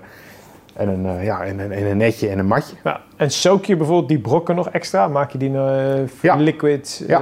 ja? echt wel om... Ja, dat, het is niet noodzakelijk, maar het werkt wel hoor. Het is net met, met, met bolies. Goeie vraag, Jos. Dat, eh, Nog dat, een beetje, dat ik eh, toch eh, merk dat, dat het attractiever wordt of dat er toch sneller op geaasd wordt. En dat, is, dat hoef je helemaal niet ingewikkeld te doen. Dat werkt al. Ja. En dat werkt ook met statisch vissen. Je bolies volweken. Ja. Dat, dat is niet alleen dressuur doorbrekend, maar je merkt gewoon dat zo'n bolie onder water meer leeft. Ja. Er komen korreltjes vanaf. De, je liquids, kijk, en vooral readymates zijn taai. Er zit een Mm. schilletje omheen. Het duurt uren voordat het uiteindelijk een keer wordt uitwasemt. Ja. Met brokken, brokken zijn broos, is dat minder hoor. Dan heb je natuurlijk al Ja. best wel snel na een uurtje dat het, dat het zeg maar eh, ja, opzwelt en dingetjes loslaat. Maar wil je dat versnellen, dan pak je gewoon eh, een emmer met brokken en dan gooi je gewoon een bakje water over en even schudden. ja, dan ben je... En dan laat je dat gewoon staan en je gaat, eh, ik, ik moet toch vaak rijden. Hè. Ik, rij, ik rij soms wel, wel anderhalf uur naar een water. Ja, Om, om, om, te, om even, Ja. even, even een middag te struinen bij wijze van spreken. Maar dan is dat ondertussen al aan het weken. Dat is al aan het voorwerken. ja. Daarbij komt, en dat heb ik ook gezien, aan de oppervlakte leer wat dat betreft best wel veel, is dat, dat eh, harde brokken soms ook gewoon niet graag genomen worden. Ze spugen het gewoon uit. ja. En dan na een uur zijn ze zachter en dan nemen ze ze wel. Ja, hoe Ja. komt dat? Ik weet het wel. Dan Ja. komt dat een harde brok, dat, dat, dat kost gewoon veel meer energie om dat te verwerken. Mhm. Een karper weet precies wat, wat, wat het hem oplevert, bij wijze van spreken. Die, als je keeltanden moeten werken, hij heeft liever dat die vijf brokken in één keer eh, verwerkt binnen- dan, dan per stuk. En natuurlijk, ze pakken het wel per stuk, absoluut. Weet je. Dat, dat ga ik niet ontkennen. Alleen, ik merk gewoon dat, dat vissen gretiger aas op volgeweekte brokken. Zacht aas, is gewoon voorkeur. is onder water ook zo. Het kost ze minder energie. En dan heb je ook nog het- dat, dat, dat echt, want ik ben niet alleen gek van hele grote vissen, ja. maar ook die oude valkenswaardes of die oude heidemeis. Ja. En die zijn soms wel 40 jaar en ouder. Hè? Ik ben ervan overtuigd dat die, eh, dat die, dat die net als mensen, dat, dat hun gebit naar de kloten gaat op een gegeven moment. Ah ja, ja, ja. Dus die, die keeltanden, die moeten harder werken of die zijn stuk of versleten. ja. En die richten zich onder water bijvoorbeeld op slag, op, alleen op zachte slakjes of op muggenlarfjes. En die zullen aan de oppervlakte, die, ja, die pakken dan zo'n harde brok. Ja, weet je. Ja, als ze kunnen kiezen, ze dan uit. eh, willen ze gewoon... Of, ze of ze, wat ik ook wel heb gezien, dat is eigenlijk wel. Het zijn echt oude vandaag. En dan zitten ze gewoon een kwartier te sabbelen op zo'n brokje. Ja? dan zakken ze weg. Ja. En dan komen ze een kwartier later komen ze ergens anders weer. Oh, daar heb je Dan weer pakken zo'n ze weer wat. Dan zie je ze heel rustig. Ja, dat zijn eigenlijk, ja, die zijn zo oud. Dat zou je eigenlijk op film moeten hebben, Ja. dat soort beelden. Nou, dat zeg je wat. Ik zou het meer moeten filmen. Omdat, eh, ja. super vet. Oké, maar dus je, je maatachtig dief. En als je dan het hebt over bijvoorbeeld je brokken en je brood, hè? Ik wil daar gewoon even de echte ins en outs. Heb je een type brood waar jij voorkeur hebt? Is dat eh, tijgerwit, eh, meer... Nee, gewoon die Kies- vierkanten. Die, eh, die casino. die casino wit? Ja, ja, ja. Oké, en wit gewoon, Gewoon altijd. wit. Altijd wit. En maar is- bruin kan ook hoor. maar gewoon wit is ja, eh, ja, visueel gezien het beste. ja, En ik heb het idee dat het meer, toch meer koolhydraten uit, uitwasemt, zeg maar. Weet je? Zit- dus echt wel een voorkeur wit casino brood. En als je het hebt over brokken, je noemde net het merk voor de oudere honden wat, wat, wat je op de haak kan vissen. Maar dat is puur voor hakaars. Ja, hoe schrijf ik dat? Ik zal het in de notities zetten, jongens. Maar Benoful? Ben, eh, B-E-N-E-F-U-L. Beneful. En dan ook nog weer een bepaald type ervan. Ik zal het Voor even honden. Ja, Ja, eh, de, eh, voor mij staat het er ook wel op zachte brokken, staat er gewoon op volgens mij. En verder gebruik je dus bonzo, gaf je aan? Bonzo, ja. Om dus mm, Ja. hè, 20 kilo Nou, ik weet van? Bonzo dat Bonzo drijft gewoon 24 uur. Oké. Ja. je hebt, je hebt, je hebt, ik gebruik ook wel, eh, ook wel eh, huismerk van eh, eh, Gewoon heet dat. Dat, dat kan je Ja. bij de Boni krijgen of bij, eh, bij de Deen heb je dat, dat merk dat heet Gewoon of zo, zo schrijf Ja. je dat. Dat huismerk dat, dat drijft ook wel, maar dan merkte ik wel dat, dat de helft dan na, na een paar uur al aan het zinken is. Is trouwens helemaal niet erg hè. Mm, Als je je voert helemaal niet eh, hè, dat, dat is juist goed. Als het in allerlei waterlagen op een gegeven moment te vinden is, komen ze uiteindelijk toch wel omhoog. Maar op het moment dat je echt gaat vissen, is het toch, aan de oppervlakte toch wel dat, dat het Ja. gewoon blijft drijven. En die bonzo's vis je ook op je haak? Eh, ja, maar die wel met een elastiekje. Dan Ja. vooral, eh, en dan heb je ook nog de Pedigree Vital. Die hebben die gleufjes. Ja. Dat zijn net kleine schelpjes. Ja, waar je de elastiekjes Ja, daar kun, je, daar kun je je haak echt in verstoppen met een Ja. elastiekje eromheen. Daar vis ik ook mee. En die drijven ook goed? ja, die drijven ook Ja? absoluut heel erg goed. Alleen, het, die zijn wel vrij duur. Als je daar 20 kilo van gaat voeren, dan eh, zit je op een... nou, voor mij die zijn 3 euro de kilo. Ja, oké. Weet je, dus dat... Ja. Maar waar ik ook wel eens naar op zoek ben eh, met, met, eh, met stalkmaatjes van mij. eh, toevallig had een, een maatje van mij, Brian, laatst gewoon echt een flinke stapel van 20 zakken van 20 kilo. Ja. En die verdelen we dan, die kopen we met Ja. z'n allen op. En die ligt dan ergens in een of andere schuur van een failliete Ja. dierenwinkel. Weet Ja. je wel? En dan, als je daar een beetje naar op zoek gaat, dat is hetzelfde met bodems. Hier en daar kun je echt wel wat vinden, Ja. zeg maar. Weet je wel? En kies jij dan ehm, die brokken met name op eh, drijfeigenschappen en, en structuur? Dus, Ja, en vorm, ja, inderdaad. maar niet zozeer op voedingswaardes en... Nou ja, of hoe, Eh, ik, ik geloof zeker wel dat dat, dat, dat uitmaakt hoor. Eh, maar ik denk dat het vooral bij, bij brokken, wat het zo aantrekkelijk maakt voor die vissen, ze zijn vrij, vrij zout. ja. Er zit veel zout. Ik zou ze aan mijn hond niet voeren hoor, die brokken. Dat, nee, nee, nee. Nee, er zit, ja, er zit gewoon heel veel rotzooi zit erin. Het bestaat voor, eh, sowieso voor de helft uit koolhydraten. Ja. Nou ja, goed, een, eh een carnivore, eh, dat Nee. koolhydraten voeren, is- het is niet voor niks dat ze het loopt te stinken dan, weet je Ja. Nee, mijn, mijn hond krijgt gewoon vers vlees. Ja. Maar even, even, dat was een zijsprongetje, maar even heet het, over die brok. Ehm, ja, het is, het is vrij zout. Ik denk dat dat de trigger vooral is. Ja. En voor de rest is het gewoon een snoepje voor. Het is gewoon een extraatje. Ja. Net als met, met ons aas. Je kan er allerlei vlaggetjes en dingetjes in hangen. Ja. Ik heb daar, ik geloof in versheid. En ik geloof echt wel in ingrediënten en attractors en weet ik wat. Maar Ja. dan moet je er niet op blind staren. En vooral voor dit type visserij is het misschien zo vluchtig. Ja, ze gaan er gewoon, Eh. wat het nou is, ja, het is hebberigheid. Ja, Het is- ze hebben een voedselbron ontdekt. Ja. Weet je wel? En, dan, eh, en natuurlijk, er zit echt wel vleesmeel in. Er zit echt wel, eh, er zit echt wel wat voor zin. Ja. Maar je moet je er gewoon niet op blind staren. En, en, ik, en, laat ik het zo zeggen, de, de schakel of, naar jouw vraag. Van, eh, qua merk maakt dat Mm. volgens mij niet zoveel uit. Of je nou een Aldi of een Bonzo. Of, Nee. Ik weet gewoon van Bonzo, het drijft gewoon heel lang. Het, Ja. is, het, eh, het drijft al 20 jaar. En, en van Aldi weet ik, het ene jaar drijft het wel. En dan koop je, daarna koop je groot in en dan eh, zinkt het. Ja, dat is ruk. Weet Dat je wel? En, en als je, hè, je vist dan ehm, met een elastiekje, is dat een, een elastiekje die je op de haakstil prikt? Of hoe, hoe monteer je die op je... Ja, ja, of dubbel en je rijgt hem door, zeg maar, dat je Ja. een lusje, lusje creëert op je haak. Ja, En dan die, dat elastiekje, dat vouw je om je brokje heen. Ja. Je, je positie je haak zoals jij wil, wil dat die komt. eronder als het ware. Ja, die zit dan zeg maar het liefst in dat gleufje van die vital, weet je, Ja. die, die pedigree vital.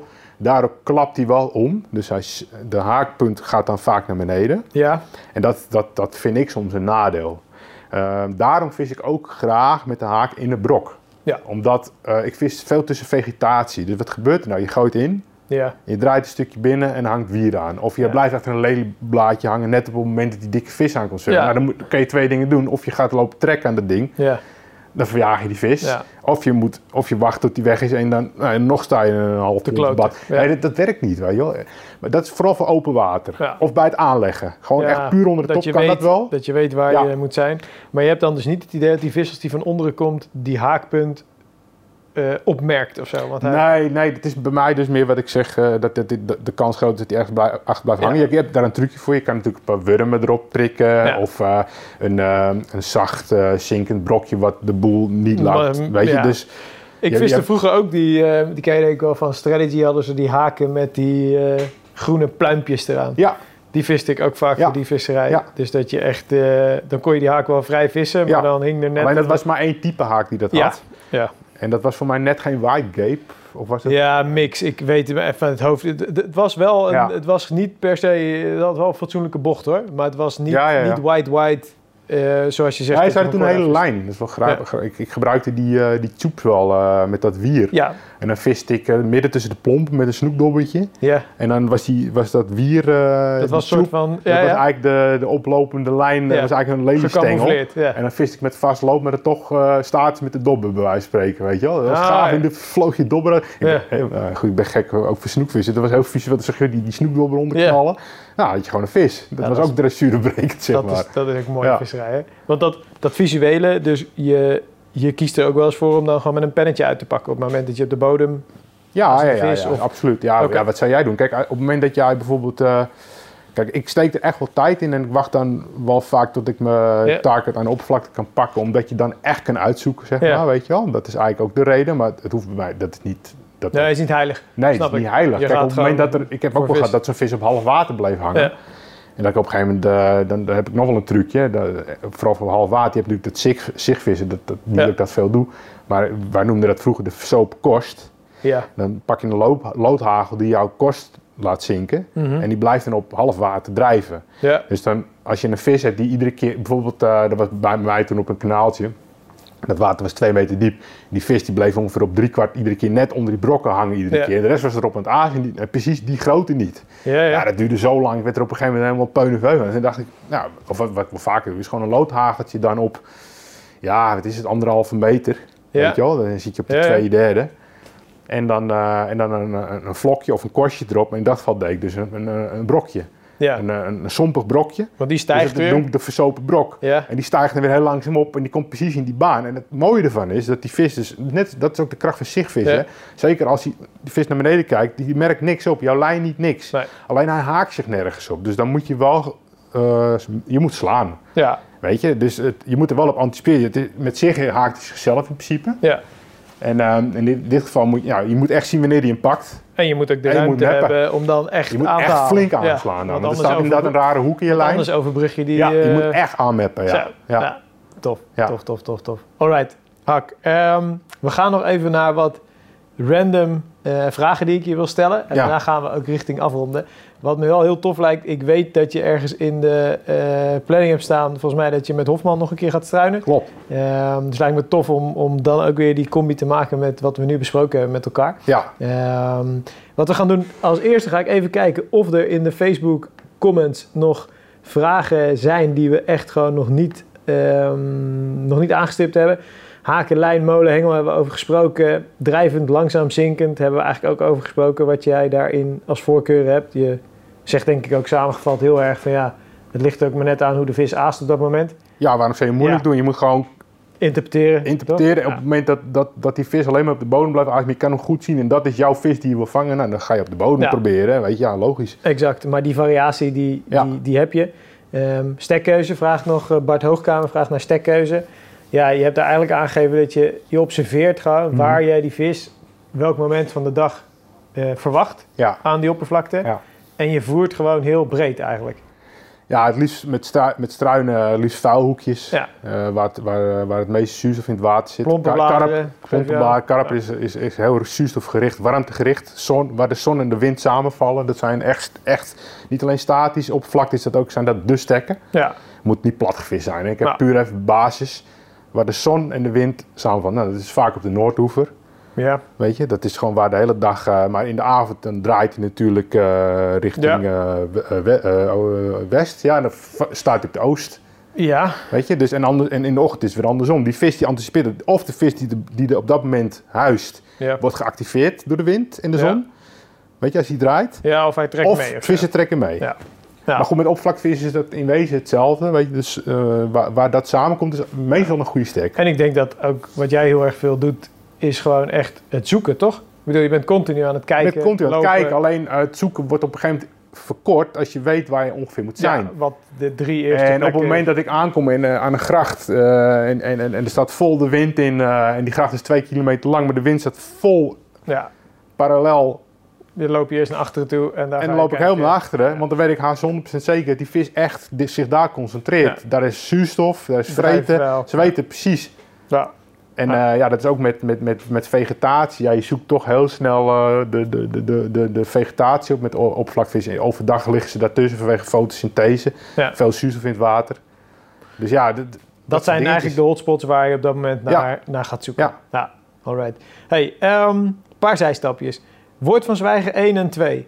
Zijn ze er nog? Zijn ze nog verkrijgbaar? Waar, eh, als mensen het interessant vinden, want joh, jongens, Hakkert heeft dus samen met Vismaat, Herwin Quint, eh, twee delen gemaakt met talloze gastschrijvers. Hè? Ja, Eh, maar zijn de boeken nog in omloop qua verkoop? deel, deel 1 is uitverkocht. Deel Deel, één, 2 ja. zijn er nog een paar honderd. Quint heb er nog wat liggen en ik heb er nog wat Maar liggen. waar, waar kunnen, als mensen het cool ja, vinden... om- weet je wat het is? Kijk, op een gegeven moment is de rek eruit. Ja. En eh, ik had met Quint had ik een uitgeverij eh, een jaar of... Nou, dat hebben we vanaf 2006 tot, tot 2016, ja, een jaar of tien Ja. heb ik een vennootschap met Quint gehad.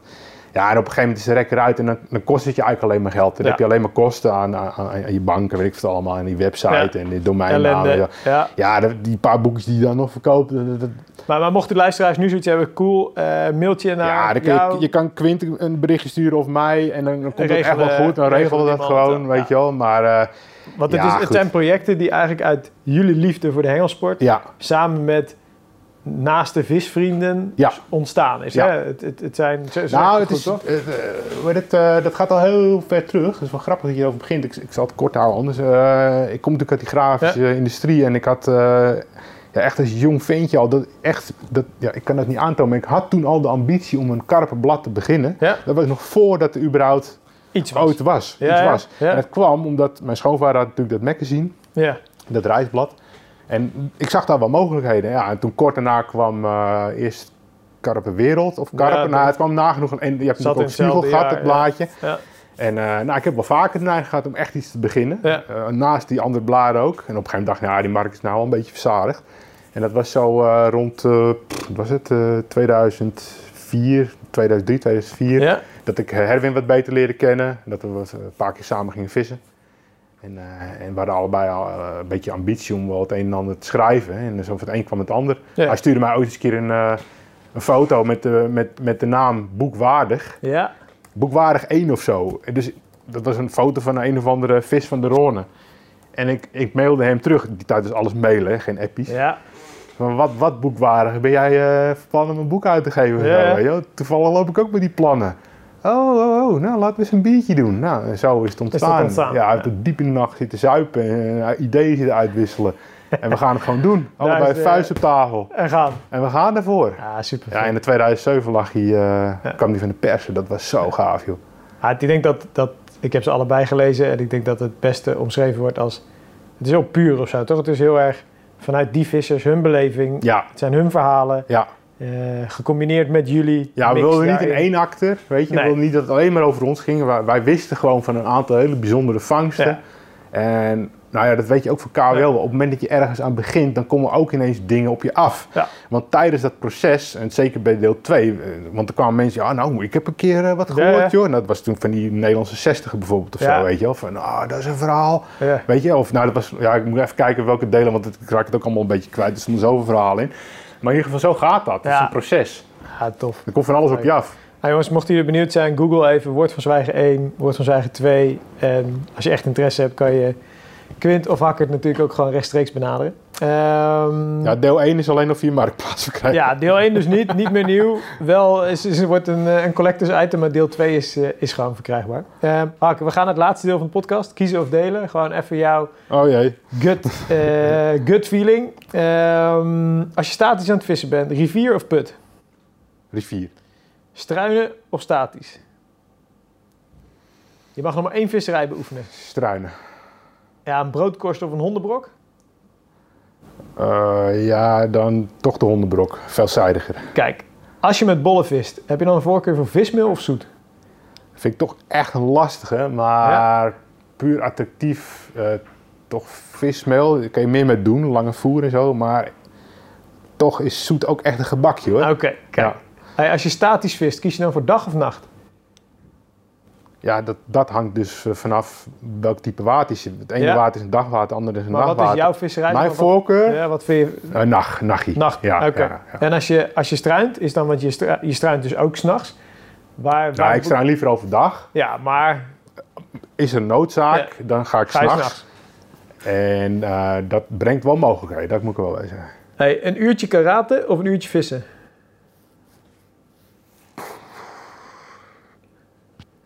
Waar gaat je gut feeling naartoe? Dat vind ik echt wel... Moet moet ik het echt... Gewoon even, wat is je eerste ding? Ga je uurtje... Nou ja, uurtje vissen, dat, dat heb een voorkeur. Ja? Maar dat, ik vind het geen vraag, Jos. Kom op. Man. Het ene is sport, het andere is hobby. Ja, ja, goed. Eens kijken hoe je ik vind het wel een heel lastige. Trump of Poetin? Met wie ga je eh, struinen? Met Poetin. Ben je van het flink voeren en wachten? Of ben je van het verspreid voeren en afromen in je statische visserij dan? Hè? Ben je verkassen? Ga je met blok eh, van A naar B naar C? Of eh, Nee, Ja, verkassen. Ja, ja. gewoon continu ja, ja, ja. ja, wij vissen in vier dagen drie stekken af in Frankrijk. Kijk, boek of podcast? Boek. Ah, is een klassieker is het hè? Blond of brunet? Blond. Een onbekende 21 kilo schub of een bekende 25 kilo spiegel? spiegel? Onbekende 21 kilo schub. Klassieke muziek of heavy metal? Heavy metal. Ehm, ga je liever alleen of met een vismaat? Struinend alleen en statisch met vismaat. Een meter snoek of een 20 kilo karper? 20 kilo karper. Een vissen in Frankrijk of vissen in Nederland? Statisch in Frankrijk, struinend in Nederland. Kijk, maar, maar, maar, ja. dat, dat gaat veranderen. Ik heb me, mijn want- allereerste eh, vis in Frankrijk ook ooit met stokbrood gevangen. ja dus je en, gaat en weer. ik, ik, ik vis daar ook struinend, hè. En dat ga Ja. ik echt meer doen. Kijk. Als ik straks wat meer tijd heb, ga ik... Ja, Heb je, heb je struintargets in Nederland voor 2020? Heb je een vis op het oog? Ben Op je- dit moment? Ja? Nee, het is op dit moment een beetje chaos. Rustig, Ja, ja, ja, ja. Ik, heb, ik heb wel wat, ik heb er meerdere wel op het oog, maar ik, het is door dat corona gedoe allemaal zo, eh Ja, op zo'n de- toestand. Een paar laatste dingen. Heb je voor mij een tip? eh visser in jouw netwerk met een bijzonder verhaal, bijzondere kijk op zijn hobby. Ehm, kan heel dichtbij, kan ook wat onbekender. Heb je eh, iemand waarvan je zegt, joh, die eh, is ook interessant? Ja, Menno. Ja, dat wordt ook echt wel eens tijd, hè? Nou, als je het hoort, ik ga je bellen. We moeten het gewoon een keer doen. Terugkijken met de oude garde. Menno! Volgens mij eh, gunnen we elkaar allemaal nog het licht in onze ogen, gelukkig. Dus eh, gaan we doen. Heb je een boodschap voor luisteraars waarmee jij eh, wil afsluiten? Waarmee je eh, nog iets wat je wil meegeven? Eh, nou ja, kijk, je hoort vaak eh, geniet, geniet van je visserij. Dat is natuurlijk, eh, ja, Ja. dat is logisch. Vind ik nog vrij logisch. Als je niet geniet van je visserij, moet je, moet je ermee stoppen. Maar hou een beetje rekening met elkaar, een beetje respect. Ja. Weet je wel, eh, ook in de samenleving. Ik zie zoveel ellende voorbij komen, joh. Ik heb heel veel gezien in de wereld. Ik ben veel in Afrika geweest. Ja. En je hebt overal goede en slechte mensen. Dat heeft he- ook helemaal niks met huidskleur te maken. Ja. Het is gewoon, ja, je hebt ASO's en je hebt sociale mensen. En dat zie je overal. En je ziet het ook aan de waterkant, weet je wel. Eh, je hebt mensen, je- ze gunnen elkaar het licht niet in de ogen. Nee.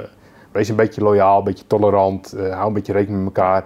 Vroeger eh, liep je met een blikje mais liep je 100 meter om. Tegenwoordig eh, staan ze 50 meter verderop, staan ze 10 kilo bollen erin te meppen, Ja. weet je wel. Ja, ja, dan heb je natuurlijk snel irritatie. Ja. Dus ja, ik snap het ook aan de ene kant wel, maar aan de andere kant, hou gewoon een beetje rekening met elkaar. Ja. En hou het schoon.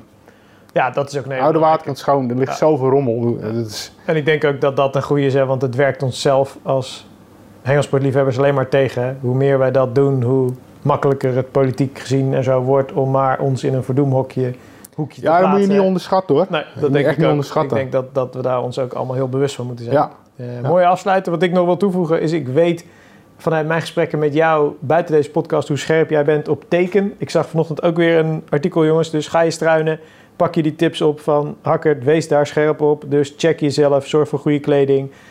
Hackert gaat zelfs zover toch dat jij je kleding in de vriezer doet. Ja, na, na een sessie. Ja, hè? Ja, ja, als ik, ja maar ik ben echt, echt wel een... eh, ja, ik ga echt door de struiken en zo. Natuurlijk. Ja. Ik tijger door het gras. Weet ik. Ja, ik, heb, ik, heb lime, ik heb lime gehad, hè. Ja. Ja. En eh, dat is echt... En ik ken mensen die er echt door in een rolstoel Ja, ja, zijn. dus dat is dit, dit is niet, niet te onderschatten. Dus het als is je- echt niet te onderschatten. Dus, en na, vooral na een sessie, ik spuit me goed in. Ik heb tegenwoordig ook kleding geïmpregneerd en zo. Dus het is wel, eh, dat is wel echt wel van belang. Maar daarna jezelf niet alleen goed controleren, maar ook je kleding in de vriezer. Dus het enige, er zijn super taaie beestjes. Ze, ze overleven 40 graden was. Ja, Droger overleven ze. Daarna hang je het aan de waslijn en, het, het verspreidt zich. En, of hang het ook niet in de tuin, want dan komt het dus in je tuin terecht. Ja. Met alle gevolgen van dien. Want je ziet ook veel meer hondenbezitters die hun honden in de tuin kammen. Ja, zo verspreid je die teken gewoon in je eigen tuin. Niet doen. ja, dus echt gewoon kapot vriezen. Kapot vriezen. En gewoon heel scherp zijn. Ja, die tip heb ik van Laurens Maasland. En hij Ja. had het ooit eens een keer van een marinier gehoord of zo, weet ik veel. Hoe Die- ja, hoe doen ze dat soort trucjes? eh? Ja, dus dat moet je niet onderschatten, mannen. Dus bij deze, eh, en dames uiteraard, wil ik jullie bedanken voor jullie aandacht. Ehm, mochten jullie vragen hebben aan mij of aan Hackert, stuur ons gewoon een mail. Zet ze maar door op jos.carperwereld.nl. Dan zorg ik ervoor dat ze ook bij Hak eh, terechtkomen. Ehm, ik heb zo'n donkerbruin vermoeden dat we hier nog wel een vervolg aan kunnen geven. Want we zijn inmiddels anderhalf uur verder. Ja, En, wel eh, eh, honing neerzetten we hoor. hadden nog wat meer kunnen doen. Hackert heeft honing nodig voor zijn stem. Hak, bedankt voor je verhaal, voor Ja, je inspiratie. Dat is gezellig. Ik hoop dat een aantal jongens ehm, ja, die struinvisserij ook gaan oppakken. Ook naar aanleiding van deze podcast. Ja. En jongens, ik ben er weer met een dag of veertien. Hopelijk weer met een nieuwe interessante gast. Voor nu, ga lekker vissen, geniet ervan. Respecteer elkaar. luister naar voorzorgsmaatregelen, corona. Maak je ook niet te gek. En eh, tot de volgende keer. Yo!